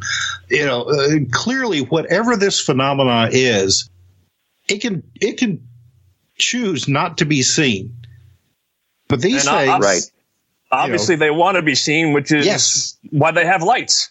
right, right, exactly. That's you know that's uh, you know I was going to ask that earlier in the program. Is uh, you know these things can you know obviously appear and disappear at will. Yet at night they might as well just hang a big glowing sign on themselves that says UFO. Uh, right. And one of the things I've noticed over, you know, the historic documents, and you look at, you know, photographs and stills that have been taken from the 1950s on, uh, what we have from those timelines were more spectacular, closer encounter type photographs, and many of them that were just irrefutable. And today, what happens is, I, I, I think it has to do with the resolution of cameras. So if you have a higher resolution camera, whatever you're going to photograph is going to be at, at a greater distance. And if you have a cheap Polaroid camera, you might capture something that, that's, that's closer in. It's as if information is being shared with us on a limited basis. And then if you do have a, a spectacular camera ready to photograph something, that camera will shut down and not be able to photograph. The battery will die or, or the file will get corrupted. And that seems to be the norm. I, I had an experience with a thermal camera I uh, was using it during daylight. Uh, I was setting things up. I was also going to be doing astrophotography. And I watched in the monitor and I saw something zigzag. I got the video. It zigzagged and the camera malfunctioned. And it had a built-in, um, uh, what they call a Stirling cooler, which is a compressed helium cooler that super freezes the sensor on the camera so that it can range cold temperatures. And that cooler pump, which just kind of makes a 60 cycle buzz, dropped down an octave to about 30 cycles. It just dropped down and then the camera malfunctioned. And I think it created a magnetic um, disturbance on the camera, but it was some sort of a close proximity object that approached the camera. And I, I certainly didn't see anything or hear anything. Only the video is what was uh, was revealing to it. And with so many reports of pilots saying they're they're flying their craft, they're pursuing, and then their cockpit lights shut off, or their instrumentation shuts off, or if they try to engage them with combat, their instruments shut down. There's there's something going on where they can interact within at an electron level and actually affect specific components and have them redirect or or malfunction on a very on a small electron level, much like what happened at the uh, the nuclear silos, where each one of them were shut down one by one and and then demonstrating the skills of, of we can shut down specific instruments at specific times. That would be Malmstrom, right? Correct. Another uh, thing that was mentioned during the hearings. Exactly. Yeah. Of course, they portrayed they portrayed ignorance of that, but you would think here, like with anything else, they tried desperately to ignore anything that occurred before Tic Tac. Exactly. Mm-hmm. Yeah, it seems like that the agenda was to give uh, a minimalist approach on it and only focus on things that, that had an explanation and just by omission not tell the entire story. And, of course, know, they that, did have a classified briefing after, but it's not necessarily anything that would have been more illuminating. Right. I, and I, I think, unfortunately, we're not going to get what we want to see because of what could potentially be a a retaliation if uh, if there's an admission that we we gave you this cover story and what really happened was this, we're going to wind up um, being very disappointed and untrusting. Now there was something there which is kind of screwy about possible penalties for people who report false sightings. Interesting. Well, I mean that that could be if it say, for example, I could see there would be validity to that. So let's say you claim that there's a, an object near an Air Force base and you give it some big threatening description and then they mobilize all of their aircraft into the sky over some kind of a hoax. I would think that there would be uh, there would probably be a necessity for that. I mean, it's it's like filing a false uh, a false police report. We've got more to come with Dave, David, oh. Gene, and Tim. You're in the Paracast.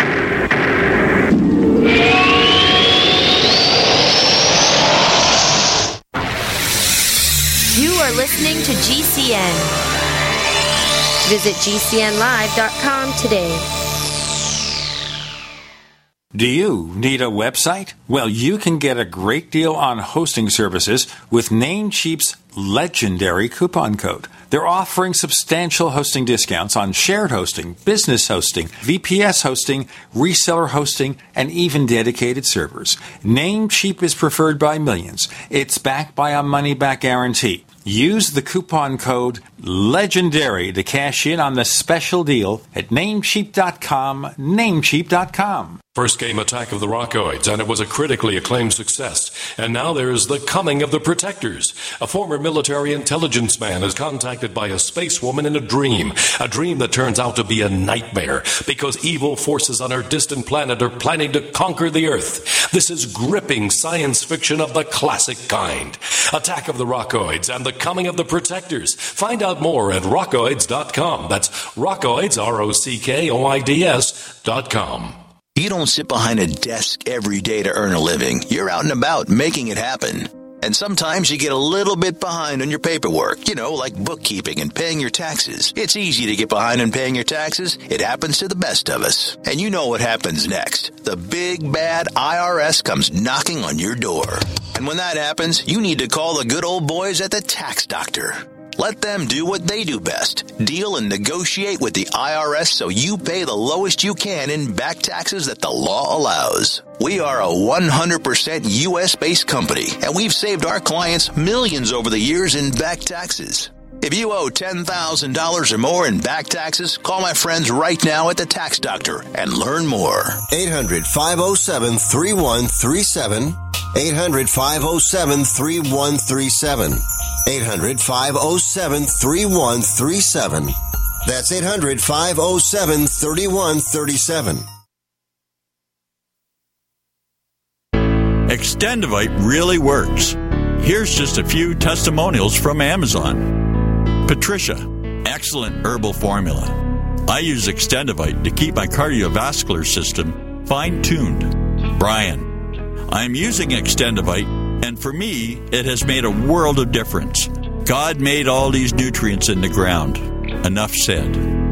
Cami, five stars. I feel a lot of energy since I started taking Extendovite. TR, five stars. All I can say is Extendovite works.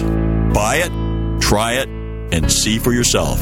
To get your Extendovite today, go to extendovite.com. That's X T E N D O V I T E.com or call us at 1 877 928 8822.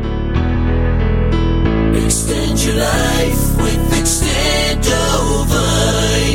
Taheebo Tea Club's original Pure Pau d'Arco Super Tea helps build red corpuscles in the blood, which carry oxygen to our organs and cells. Our organs and cells need oxygen to regenerate themselves. The immune system needs oxygen to develop, and cancer dies in oxygen. So the tea is great for healthy people because it helps build the immune system, and it can truly be miraculous for someone fighting a potentially life-threatening disease due to an infection, diabetes, or cancer. The tea is also organic and naturally caffeine free. A one pound package of tea is $49.95, which includes shipping. To order, please visit shopsupertea.com. The first word is shop spelled S-H-O-P, then the word super and then the word tea. The complete website is shopsupertea.com or call us at 818-984-6100 Monday through Saturday 9 a.m. to 5 p.m. California time. That's 818-984-6100. ShopSuperTea.com.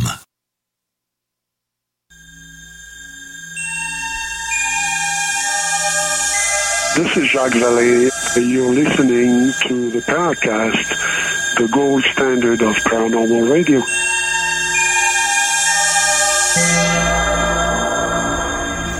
So, yes, there's the suggestion that if you cause the military to scramble as a result of a false report of a UFO, it'd be like reporting a false crime to the police department. I, I would Yeah, hope it I- would take more than a phone call to send out the Air Force or anybody. They'd have to identify that there was an actual threat. Yeah, it can't just be some wacko calling on the phone that, that would cause them to get everything There'd be, in a jet, flat there'd be jets condition. in the sky twenty four seven. We'd see jets. I know that at times they get bird flocks that have triggered their radar, you know, where they, they encounter that, but who knows whether or not they appear to be bird flocks and maybe they're not. Just think of the drones, man. Right. I don't think, though, that fake reports are that numerous. Maybe on YouTube, because there are a lot of people who produce or try to produce UFO photos but don't have the skills. And you think here, you know, software is cheap. Professional video editing software is cheap. Certainly, someone who took the time to study for a few minutes would be able to come up with something credible. I've seen a few. I'm going to debunk a couple. Uh, there was one with the moon, and these objects appear to come around the edge of the moon, and then it casts these shadows. Uh, there were a couple things wrong in physics. The shadows were casted at, at a, a wrong angle with respect to the solar luminance of the moon. So that was flaw number one. Flaw number two was as they were coming around the circumference of the moon, they doubled or tripled in size. Well, the moon's circumference is, is I think it's what, about 7,000 miles uh, diameter. So we'd only have a proximity of maybe uh, 2,000 miles approaching toward the Earth. And since it's nominally 240,000 miles distance, you would have a, an apparent size change that would not be visible uh, by, by coming around the edge. So I, I knew that whoever created this video, it, it was impressive, but they didn't really study their laws of physics to do it properly. Uh, a second one that went viral. It was also a daytime shot of the moon. It was a crescent moon, and there was this mysterious uh, object that looked like the letter C that was sort of cloud shaped. And I'm looking at this video. I said, "Well, that's intriguing. It looked real." Of course, the moon was about a half phase, and then the camera pans back, and there's power poles and trees, and I'm looking at the and I'm saying, "Wow, there's a major flaw here." The shadows casted by the sun on the power poles indicated that the sun was at a five o'clock position, but the moon phase indicated that the sun was illuminating from an 11 o'clock position. It didn't make any sense. And clearly to me, it was a, it was a hoax video because it was impossible to have the sun illuminating from that angle, but casting shadows from a totally different angle. And this was one where somebody did great work, but they didn't understand the basics of astronomy and, and, you know, where the sun is in relation to the moon and the earth. I see so many of these CGI UFO videos, you know, especially on, on YouTube. And, you know, you, you almost instantly know that it's, it's a hoax or it's a fake video, especially the ones where, I mean, you know, it starts out, you, know, you see the disc, it looks good, but then it suddenly like uh, shoots away with a flash of light. You know, uh, Right. it's that it's that flash of light, and it's like, oh, come on. Yeah, it's that. And then what I always like is because, and it's over a mile away, and the instant the flash, there's an explosion. and they don't understand that the, the speed of sound, be- uh, you're going to have about a five second delay. If there's a sound made from a mile away, it'll be a, a, have approximately a five second delay. And so they forget that aspect of it. I, I knew this was coming when COVID broke out. I'm going, okay, watch out. People are sitting behind computers, nothing to do but make fake UFO videos so they can play hoaxes and make money on YouTube. That's really what it comes down to. And it's sad because what happens if you have somebody who's new to the phenomenon and, and you ask them, hey, if, if you want to learn about UFOs, go on the internet. Hmm. Well, if, if you were to tell somebody that, you're going to have 99% of them come back and say, hey, this is crap. I, you know, I don't believe anything. If you're shown the, if you go to the wrong sources, you're just going to shake your head and say, you know, this is just some sort of a fad. It's not real. And, and I can understand where some debunkers have developed their opinion because oftentimes first impressions are the ones that are the longest lasting. So once you've made your mind up on something, it's very difficult to shift you. It's much like, you know, political parties. You know, if you're Democrat or Republican, it's very rare for somebody to deviate from one party to the other. Not only that, but there's so many new people, uh, to, you know, learning about this subject that I see going around videos being posted claiming to be real that were debunked by people 10, 15 years ago, and they're being mm-hmm. regurgitated again as real. Sure. And they may not care. They may just want to put up content. That's all. Uh, and they don't care whether it propagates negative feedback or, or it hurts their name. Yeah, a lot of people, uh, they will ride the um, negative press is better than no press. Now, some years back, I won't mention the names, we featured mm-hmm. someone who ran a YouTube channel with UFO videos. And we pointed out to them, hey, you know, most of these are fake. And they said, well, that's up to the viewer to decide, which meant, of course, the more views, the better. It doesn't matter whether they're mm-hmm. factual or not. Yep, right. Yep, I know. Yep. But we're not going to name those people. I think the I think the page has since been taken down. Let's and, you know, at that. You also have to notice that a lot of channels that are like that have got hundreds of thousands of subscribers and and that's the formula that seems to work. Is if you try to run uh, an honest uh, game in this, uh, it's just like being an honest researcher. The honest researchers aren't self promoting; they're busy doing their research. And then you have others who will self promote on the backs of those researchers and and try to garner the attention. And this is what really complicates this because there's real data. There's certainly you know credible stories with credible provenance but it's in a clutter of, of false data. And this is what makes it very difficult because all these, these fake narratives.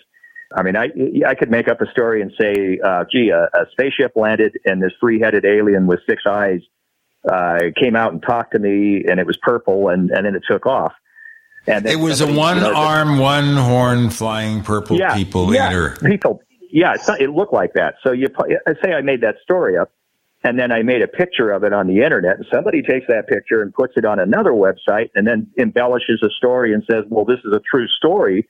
And it comes from somebody else who says, well, gosh, if they say it's true and that's a credible person, then I'm going to copy and paste it. This is how the bogus information gets copied and pasted and replicated. And then if it festers for a few years, then it gets indoctrined as factual. That's so how Serpo started. a lot of a lot of these stories they just get propagated. So yeah, you're giving debunkers a uh, the field day on on these false narratives and these false stories, and that's the unfortunate thing is that because I've seen people who are credible in this source who are have been given false information and they're being duped by it. And and even if I you know say, I confront them on it, I say, look, you know, this came from this source, it came from this and then I find my myself having to it, I'm being attacked for even suggesting that uh, you know you've got to question the validity on these things and look at the provenance and and not go off all of the um, uh, what you hear is anecdotal information. You know, I, I hear people say, "Oh, you should know our military's got 20, 30 years of, of of advanced technology that's above civilian." And then I ask, "Well, where'd you hear that?" Oh, somebody told me that. Hmm. Okay, well, so somebody told you that. Who was that somebody? Oh, it, you know, it's a guy that I know. Well, sorry, he's he's probably heard it from somebody else. This is just information that's being relayed. Is it true? It could be true, but understand that the information that that you're you're trusting is, is just hearsay information. Well, that's the entire problem with social networks today. you have everybody thinking they can be bloggers or videographers. It doesn't matter about the factual nature. And you get so many contradictory, crazy claims about any subject. It's not just UFOs or anything Mhm. else. What do It's you like the, believe? tele- the telephone game. Say what? It's like the telephone game almost. You mean calling somebody who calls somebody? Right. Oh yeah, and then you end up. Yeah, I remember. It gets embellished and everything, and by time you know, you start off with a call to a friend. Hey, I saw this, and by time it gets to the fifth person, it's hey, I saw an eight-winged octopus flying carrying cupcakes. You know, like or, or, this this is another problem, and that, that, this is a good point because I've had people. I'll go to a, an event where I haven't seen friends for 20 years, and they're talking about something I did, and then they'll tell another friend, and it, it's not only off; it's it's often grossly exaggerated. Okay, we will continue with that. With David and Dave and Gene and Tim, you're in the Paracast.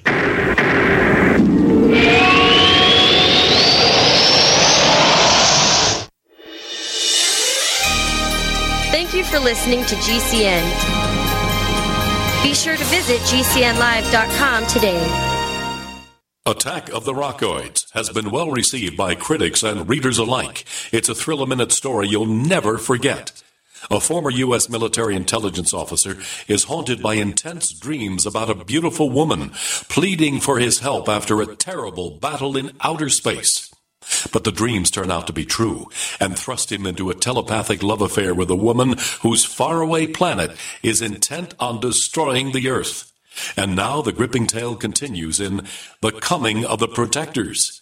It's the second book of the Rockoids trilogy, a galaxy spanning adventure that pits our hapless heroes against powerful, fanatical enemies that threaten the lives of freedom loving beings everywhere. Attack of the Rockoids and The Coming of the Protectors. Classic science fiction at its best, available now. For more details, visit rockoids.com. That's R O C K O I D S dot com.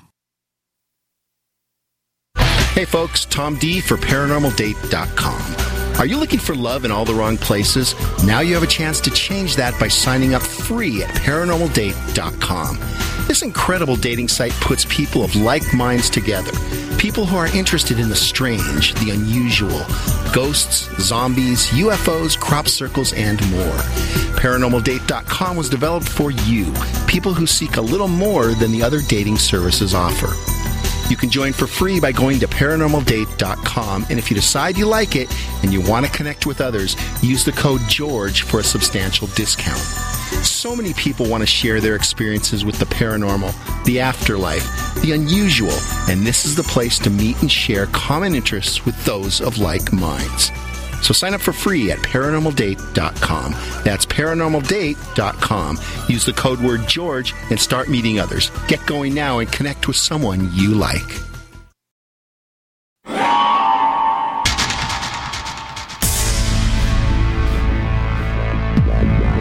Welcome back to the Paracast, the gold standard of paranormal radio. And now, here's Gene Steinberg. Yes, in the retelling of a strange story or any kind of story, it gets to be embellished. I wonder also, and you guys can tell me what you think, about oral histories where somebody verbally talks of something and it goes through generations year after year, and you wonder something's got to be lost in the translation. I don't care how professionally trained you are. I think also this test they do on TV, this was years ago on one of the all night talk shows. Late night talk shows. I think Steve Allen did it at one time.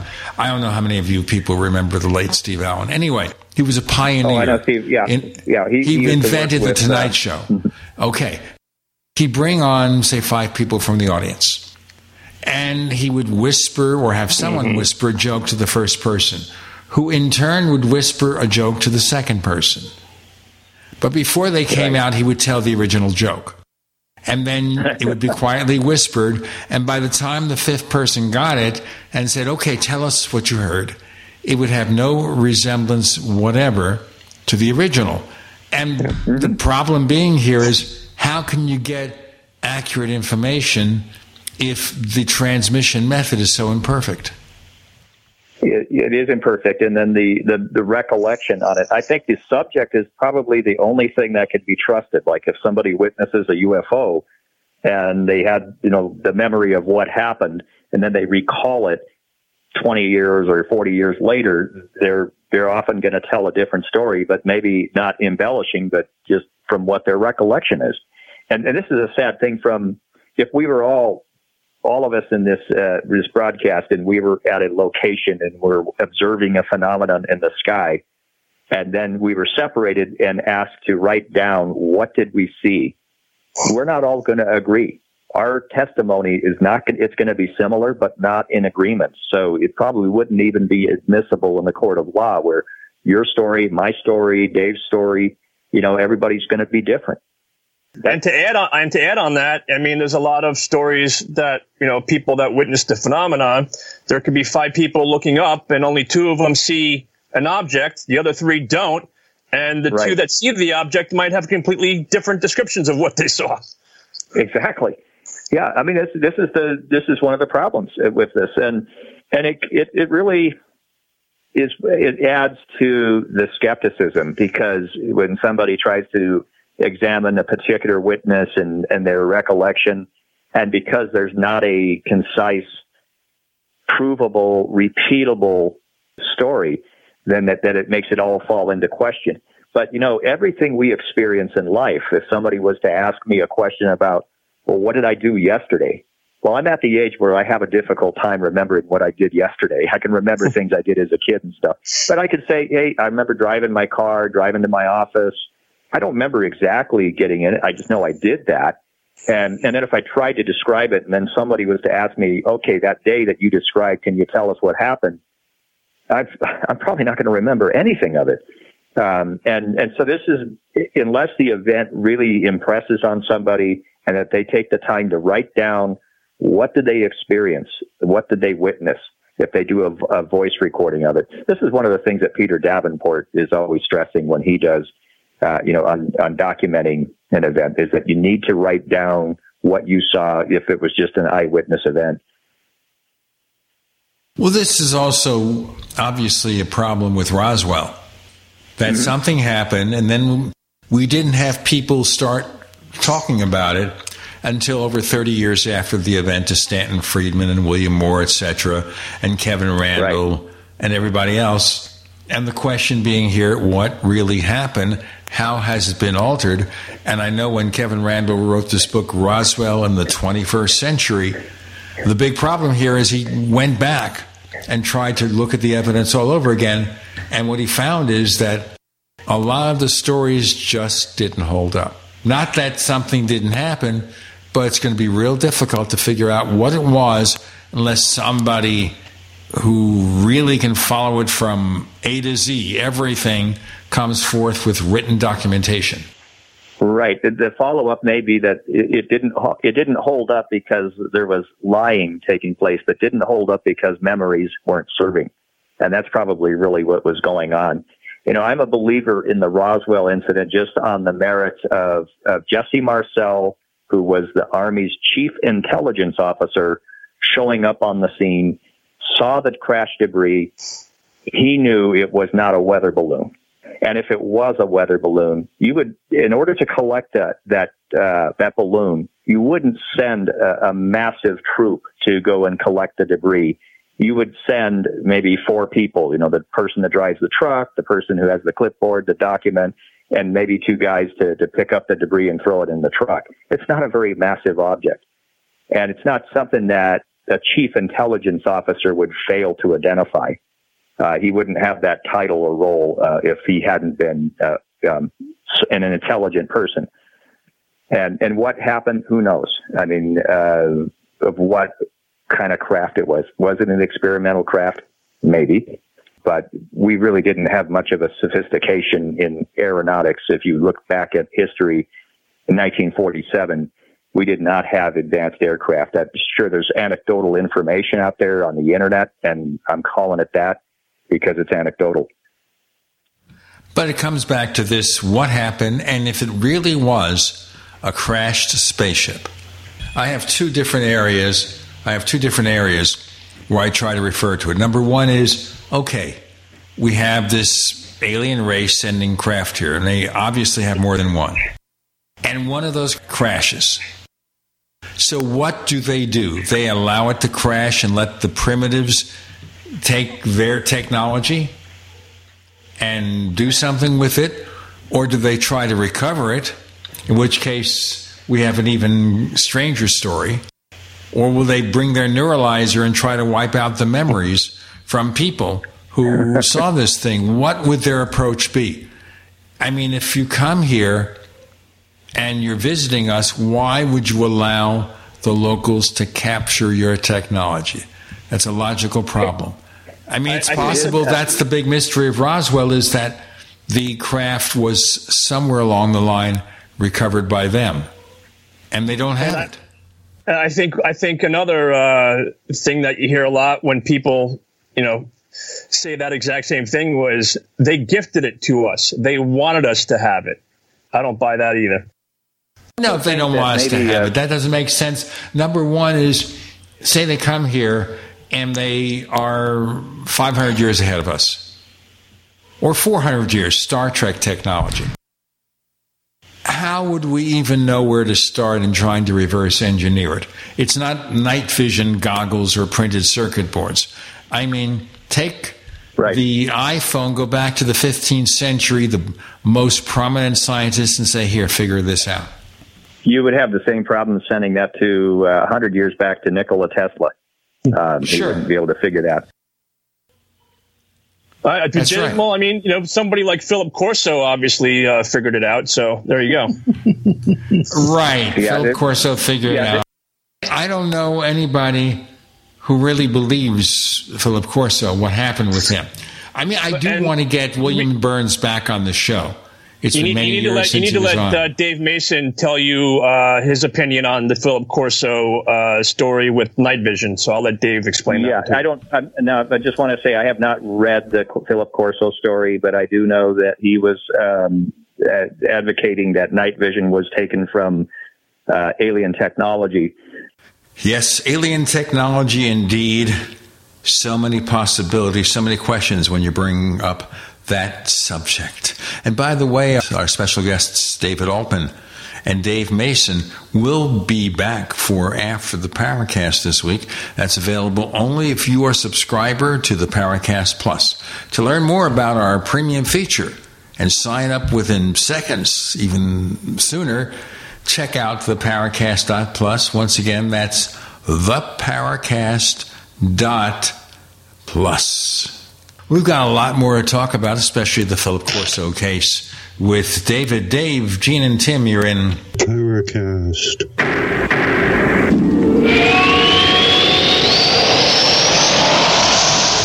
Do you need a website? Well, you can get a great deal on hosting services with Namecheap's legendary coupon code. They're offering substantial hosting discounts on shared hosting, business hosting, VPS hosting, reseller hosting, and even dedicated servers. Namecheap is preferred by millions. It's backed by a money back guarantee. Use the coupon code LEGENDARY to cash in on the special deal at namecheap.com, namecheap.com. First came Attack of the Rockoids, and it was a critically acclaimed success. And now there's The Coming of the Protectors. A former military intelligence man is contacted by a space woman in a dream, a dream that turns out to be a nightmare because evil forces on our distant planet are planning to conquer the Earth. This is gripping science fiction of the classic kind. Attack of the Rockoids and The Coming of the Protectors. Find out more at rockoids.com. That's rockoids, R O C K O I D S.com. Here's a question for you. Why is it that some people aren't as stressed out about the future as you'd think they'd be? Answer? They're probably among the millions of Americans who have prepared themselves with emergency food storage from My Patriot Supply. If the worst ever happens, literally millions of American families are already protected from dealing with empty store shelves. Is yours? If not, go to mypatriotsupply.com right now and grab some emergency food kits at least one for each member of your family. These kits give you a wide variety of delicious meals that average over 2,000 calories per day. Everything stays fresh for up to 25 years in storage. Order your kits now by going to mypatriotsupply.com. Your order will ship fast and arrive discreetly in unmarked boxes. Listen, this is something you need to jump on now, before the next news headline stuns the world. Go to mypatriotsupply.com. mypatriotsupply.com. Frustrated trying to get business capital? Want to take the slow process and rejection out of the equation? GCNLoans.com removes the slow, irritating approval process. Instead, get quick, simple funding. Powered by David Allen Capital, 80% of our pre qualified clients are approved in days. Pre qualify at GCNLoans.com and get your money this week. It's that easy. GCNLoans.com. That's GCNLoans.com.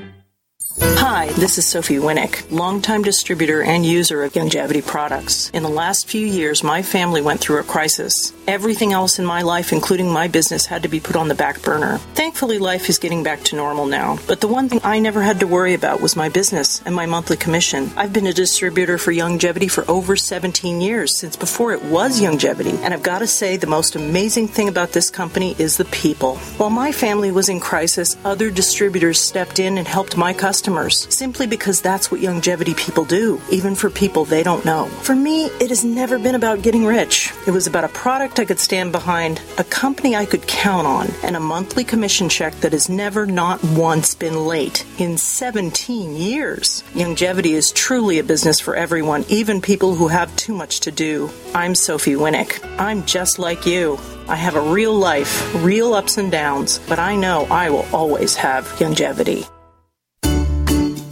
Medicaid and CHIP offer free or low cost health coverage for children and teens. Hospital and doctor visits, prescriptions, shots, and more are covered. That's peace of mind for parents if a child is sick or gets injured. And parents may now be eligible for Medicaid too, even if they've applied in the past. Enrollment is always open. Visit insurekidsnow.gov or call 1 877 KIDS NOW. Paid for by the U.S. Department of Health and Human Services. We'd like to hear from you. If you have a comment or question about the Paracast, send it to news at theparacast.com. That's news at theparacast.com. And don't forget to visit our famous Paracast community forums at forum.theparacast.com. Okay, so the claim in the book, I read the book, by the way, the day after Roswell that he wrote with William Birnes. And let's pick up on that, where he claimed that the night vision goggles were based on alien technology, and you guys can tell us why that isn't so. The night vision goggles that we even use today is largely based on the technology that was developed uh, about 1935 uh, in Germany, and the Americans came on it. And this was called Gen Zero, where it just had a, um, a photocathode would convert the uh, photons to electrons, and then they would hit a phosphor screen through a high voltage accelerator. And, and this was not really true amp- light amplification. It was more of an infrared detector and it required infrared light source to illuminate objects so that you could be able to see it on the phosphor screen. And then there was the development of Gen 1, which was a little better at different photocathode material to enhance the sensitivity.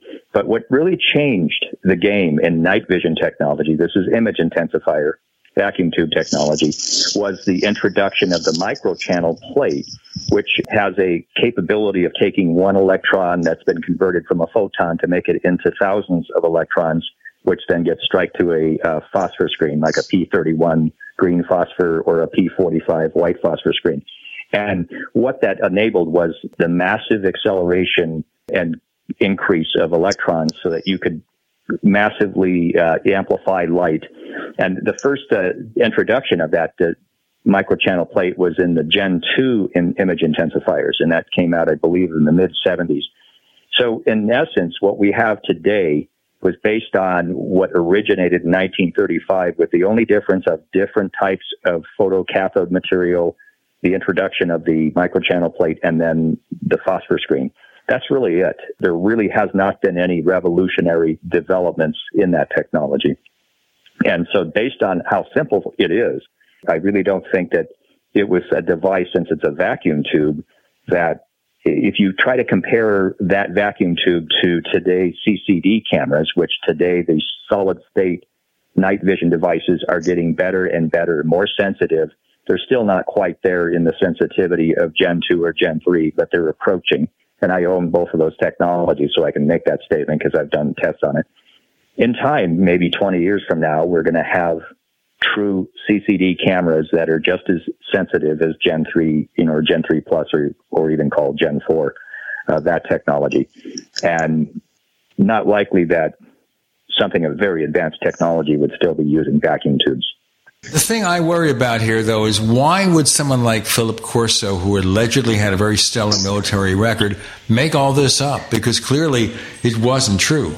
I don't think he was making it up. I don't think it was in the sense of self promoting. I think this is the problem in the field where he heard it from somebody he believed in or somebody of credible uh, science who then probably heard it from somebody else. And this is where information, when it's shared by somebody you trust, you, you'll go with it. I mean, I, there's people I admire. If they tell me something, I believe them. It doesn't matter what they tell me.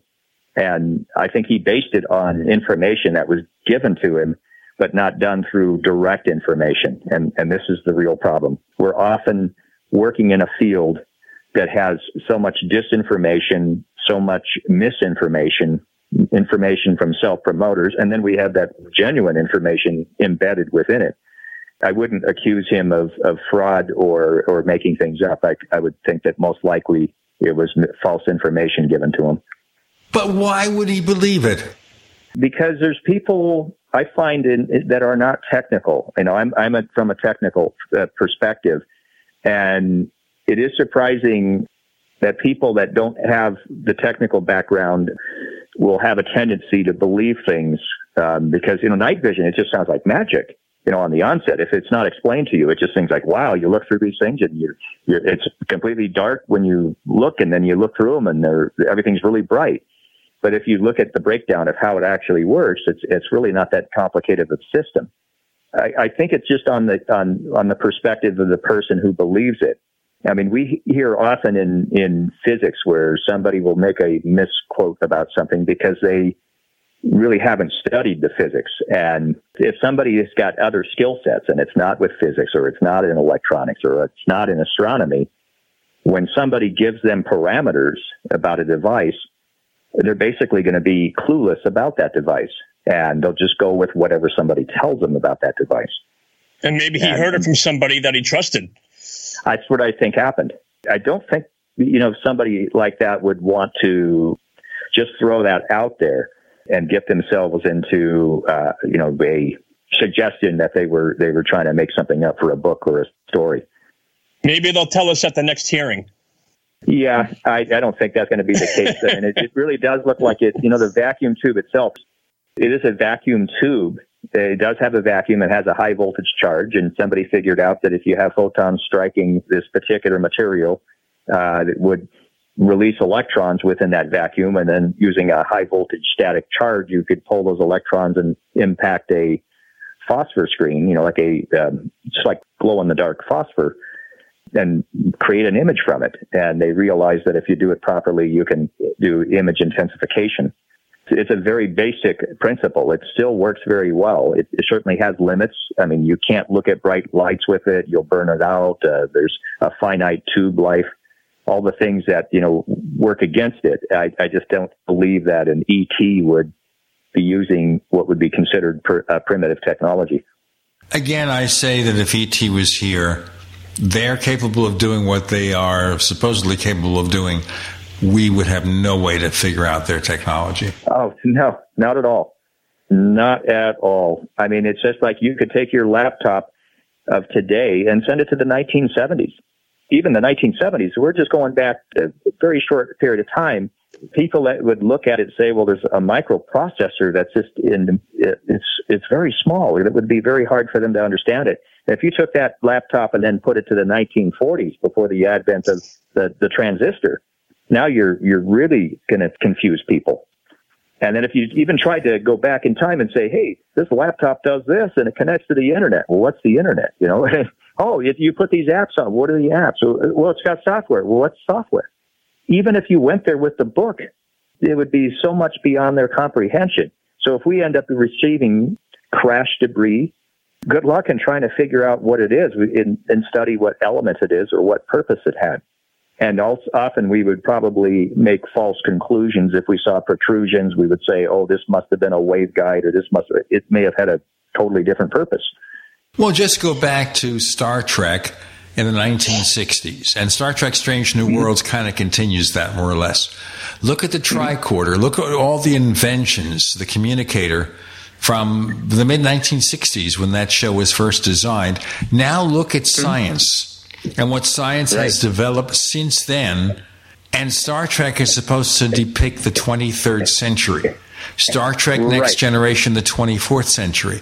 But think how much is on that ship that we can already do or we are in the process of developing, even warp drive.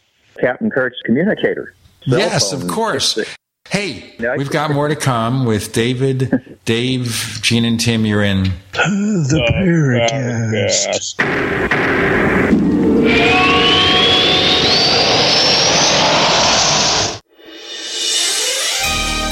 Thank you for listening to GCN.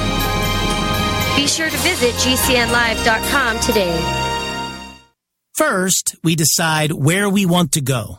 Then we need to know the best way to get there. Hi, my name's Adam Baratta. I'm the owner of Advantage Gold. We're the highest rated precious metals firm in the country. We teach people how to own physical gold and silver. Now, we've won the Best of TrustLink award four years in a row because we educate our clients on how to buy gold and silver the right way. We don't pay celebrity spokespeople millions of dollars. We'd rather pass that value on to you. Call 800 900 8000 and speak with one of our experts. We'll send you a free gold kit along with my latest number one national best selling book, The Great Devaluation. Call 800 900 8000. That's 800 900 8000. Get the best information, the best process, the best service, the best value. Call Advantage Gold at 800 900 8000. Call 800 900 8000.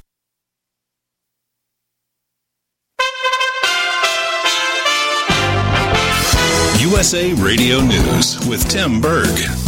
Cleanup and damage assessment continue this Sunday after a deadly tornado touched down in northern Michigan. State police saying two people were killed and more than 40 others injured after a twister tore through a mobile home park in Gaylord. Governor Gretchen Whitmer declaring a state of emergency for the area. Thousands of homes remain without power. The United States and South Korea plan to hold talks on restarting joint military drills in response to North Korea's nuclear program.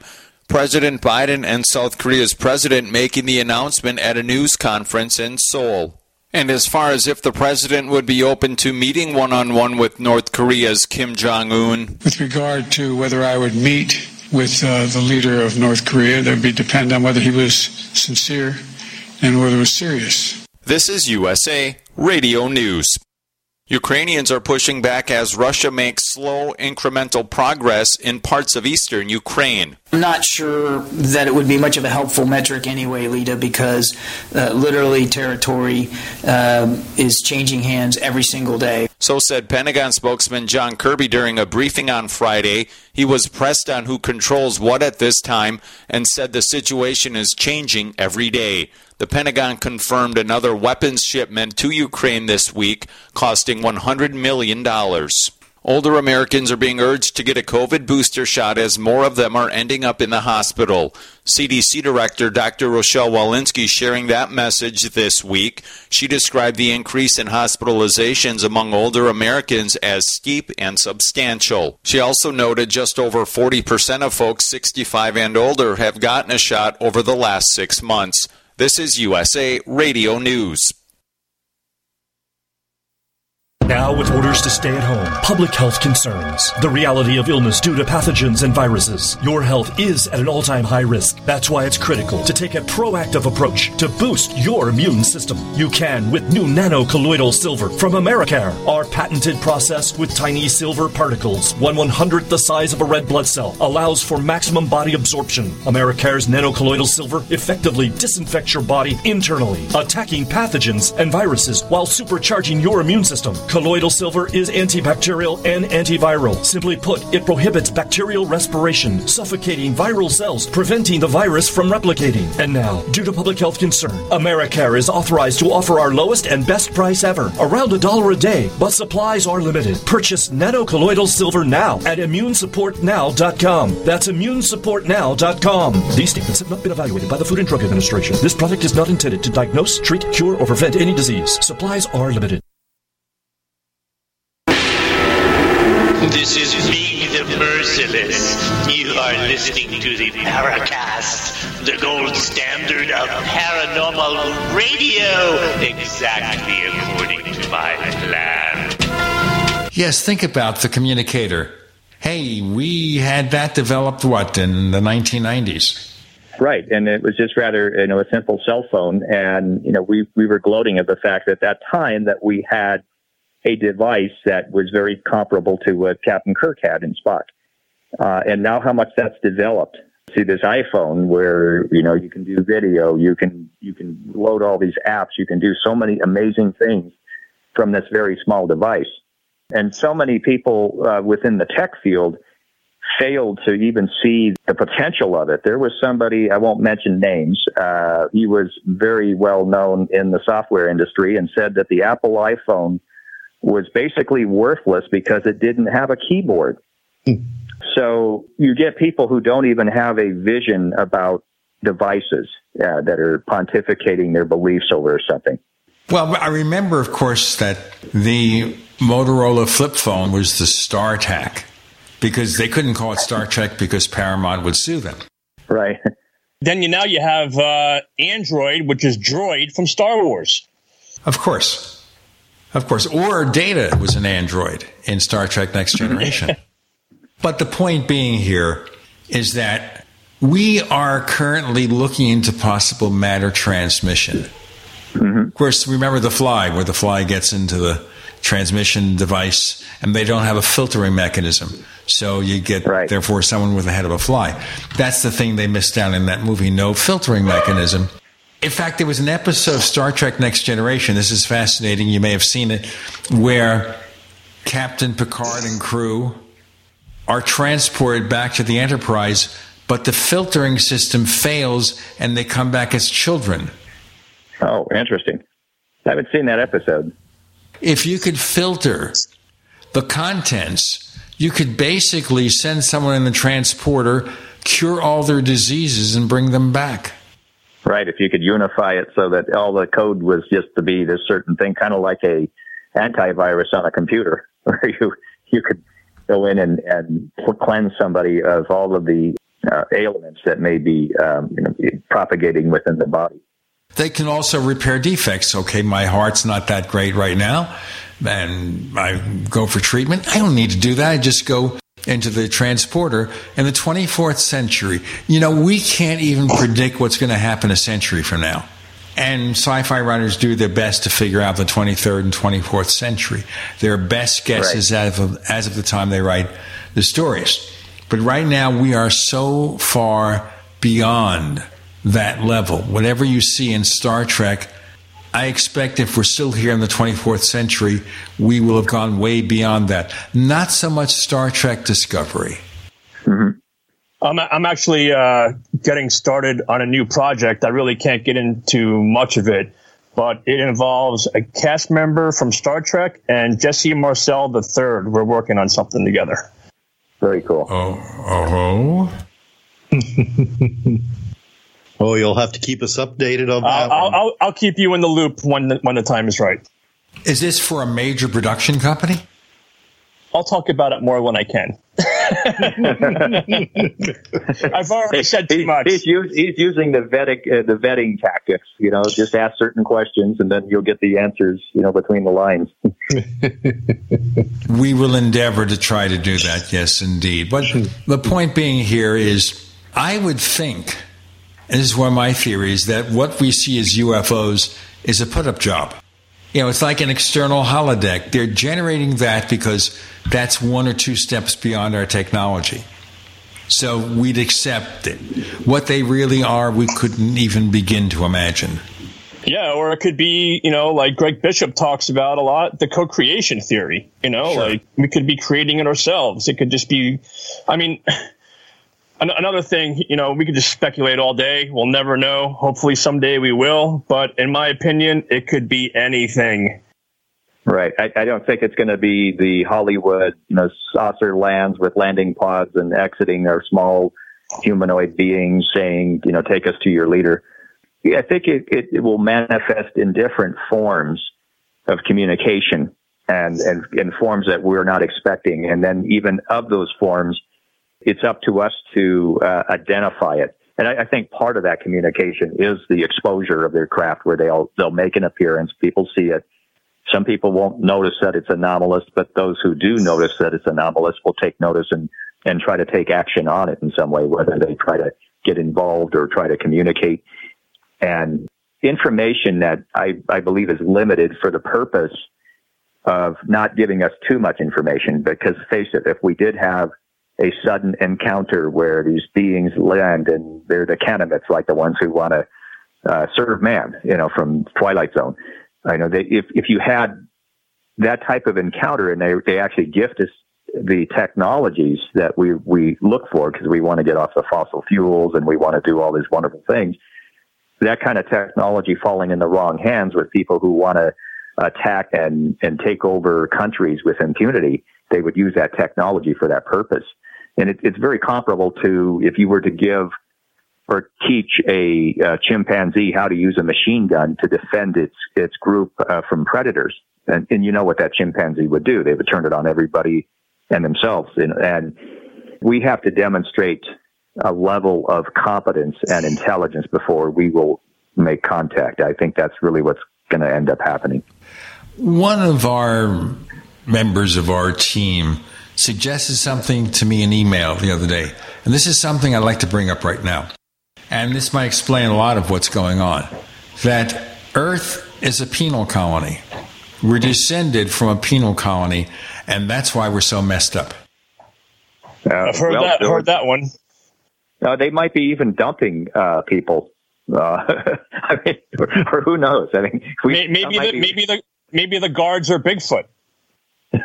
I mean, we we could really go off on a lot of these different tangents, but you know, the, what it is is that there's there's just a preponderance of evidence, and and and the problems that we have is we don't have enough evidence because we don't have enough to to sway the general opinions of people, and and and that's and to sway science. Uh, I mean, there's mainstream science, and that is, but yeah, again, mainstream science accepts. Um, uh, the fact that you have dreams or I have dreams, I have the nocturnal dreams, but we can't prove scientifically that they exist.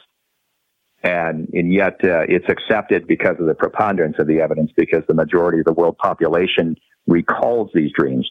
But think about it. If only 10% of the world population could recall their dreams, they would be labeled as crackpots and needing medications, uh, as being afflicted with some sort of a nocturnal uh, disorder, a mental disorder.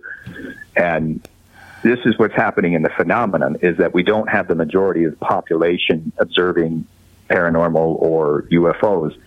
It's, it's a smaller segmented percentage of the population. So because they're the minority, they are excluded from science. We should not forget, in terms of dreams, that because he had dreams, Paul McCartney wrote yesterday, and Let mm-hmm. It Be, among other songs. Oh yeah. Maybe he's yeah, mentally yeah, yeah. defective, and he should spend some of his billion and a half dollars to fix his problems.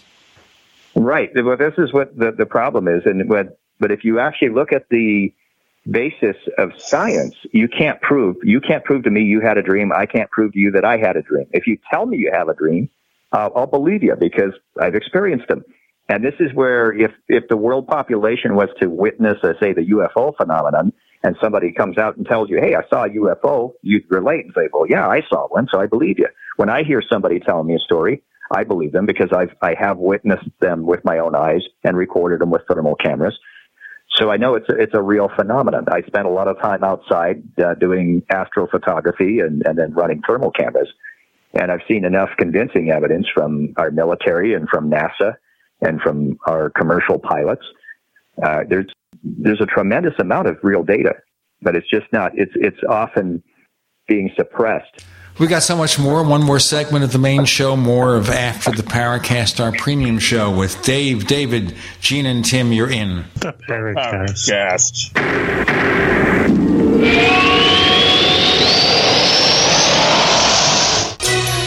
Thank you for listening to GCN. Visit GCNlive.com today. Hey, listeners. I want you to have the entire Paracast experience. So I'd like to tell you about After the Paracast. After the Paracast is an exclusive feature for subscribers to the Paracast Plus. With After the Paracast, you never know what's going to happen next. After the Paracast features color commentary, special interviews, and further conversations with Paracast guests.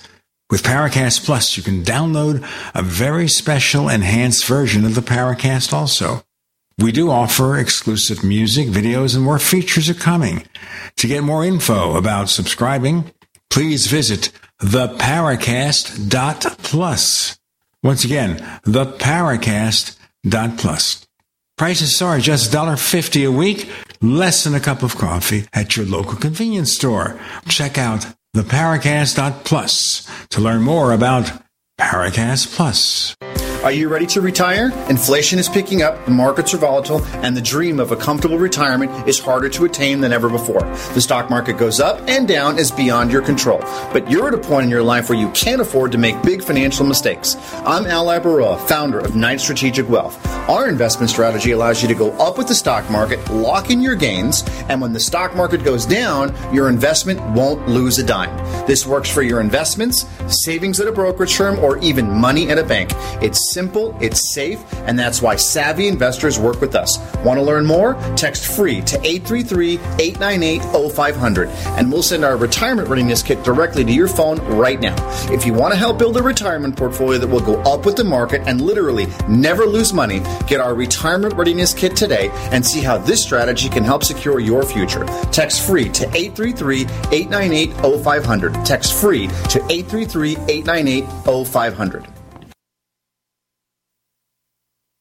Get healthy, not high, with 100% pure CBD powerful natural pain relief from Veterans Vitality. GCN listeners, have you ever thought about how CBD may help you?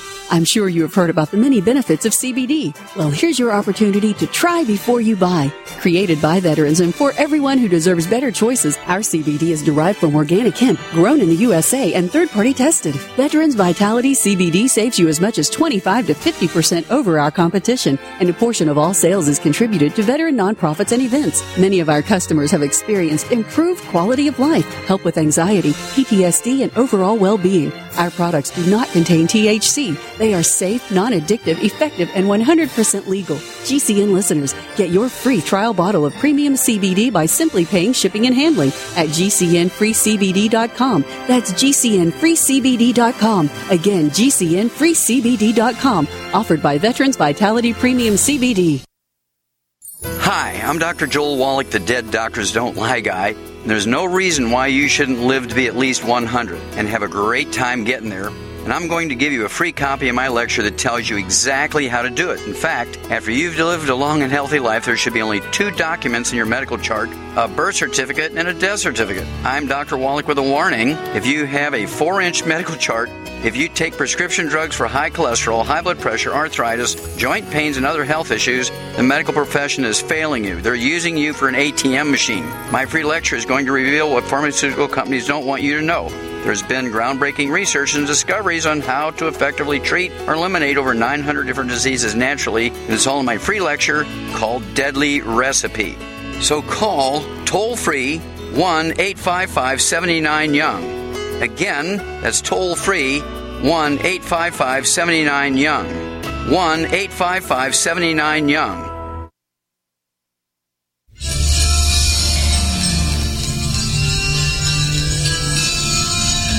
Hi, this is Bryce Zabel. I'm the producer of Dark Skies, the co author of AD After Disclosure, and you are listening to the Paracast, the gold standard of paranormal radio.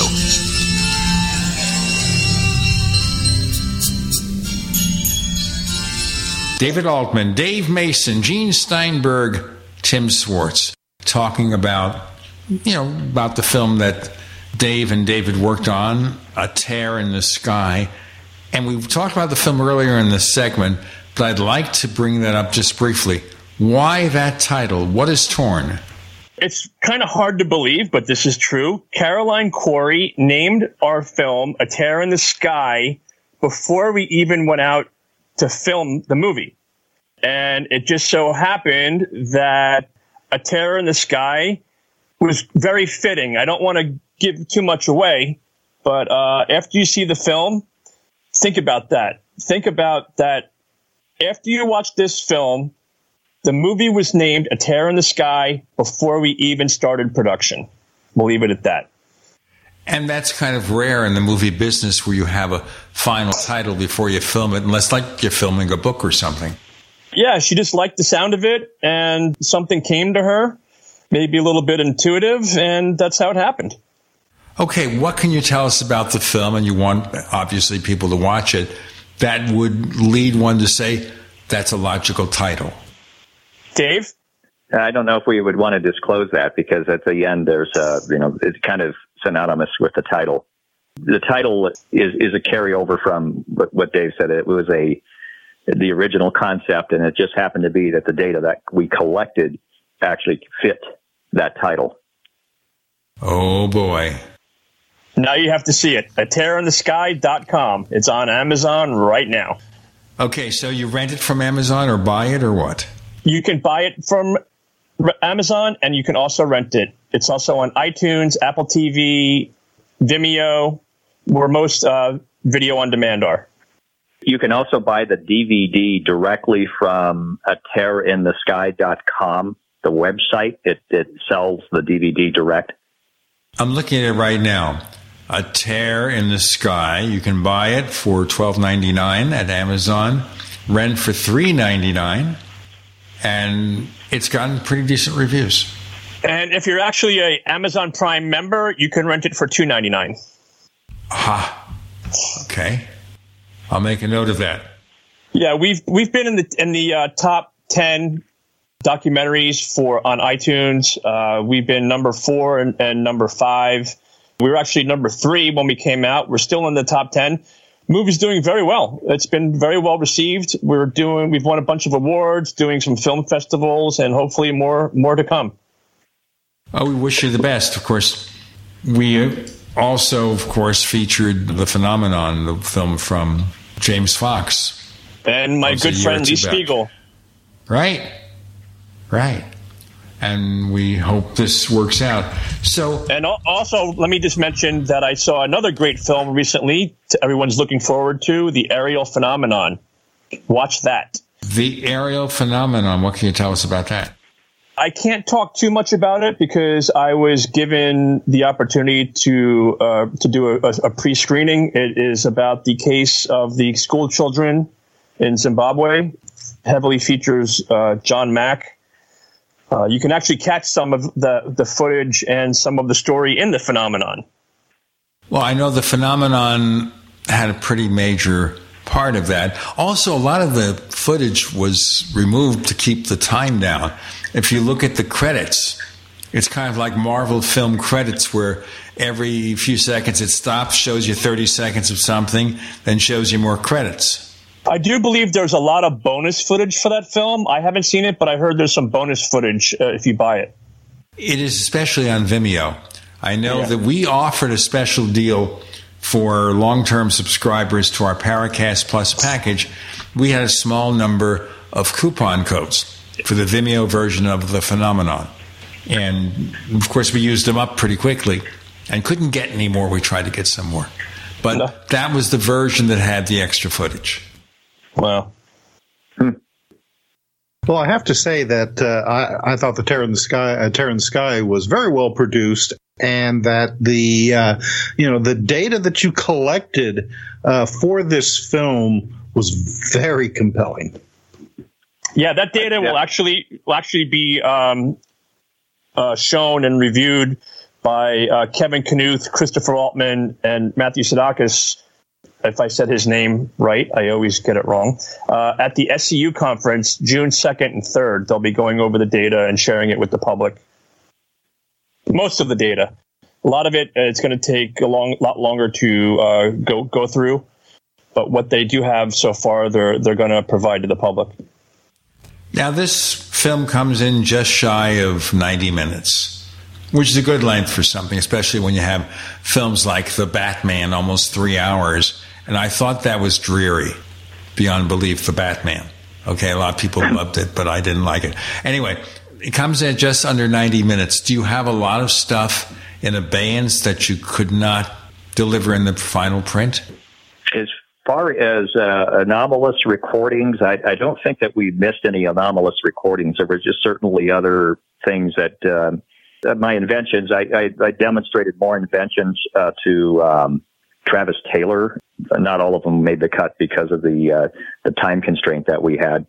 I thought that everything was pretty well covered and explained, and a lot of information was conveyed within this movie. That people, when they watch this movie, they're going to say, you know, if I'm here to watch for the process, I'm satisfied. If I'm here to watch to see what what was gathered, I'm satisfied. It's a beautiful movie from a cinematic standpoint.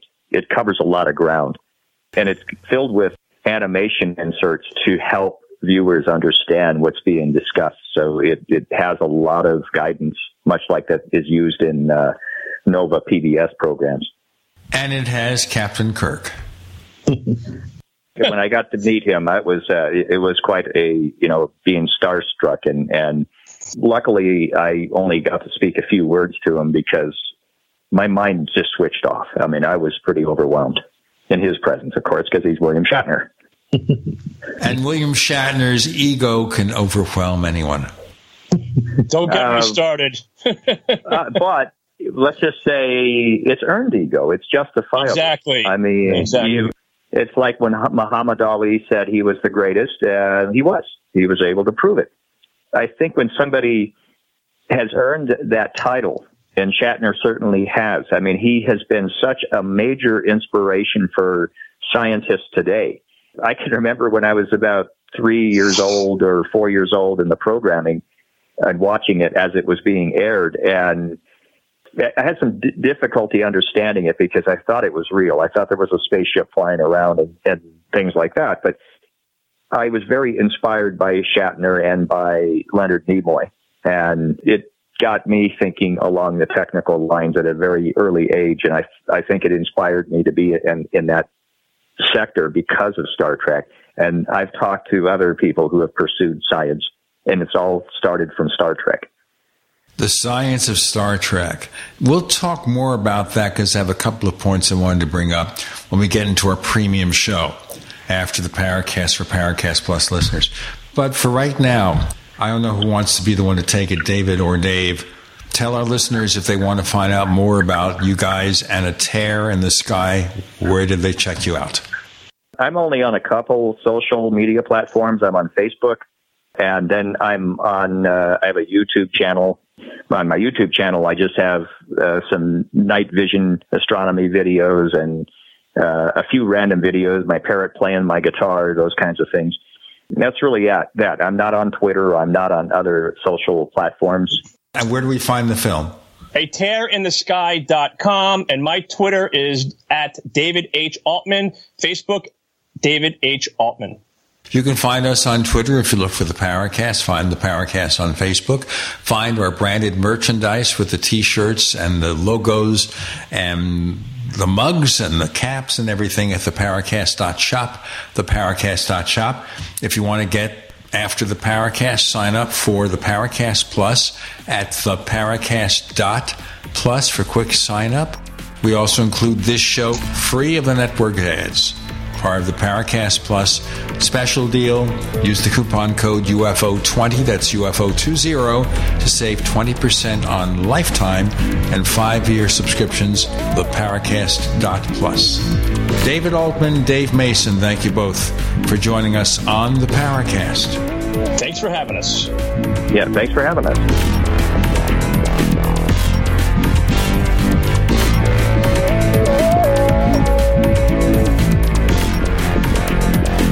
Paracast, featuring Gene Steinberg, is a copyrighted presentation of Making the Impossible Incorporated. Tune in next week for a new adventure in The Paracast.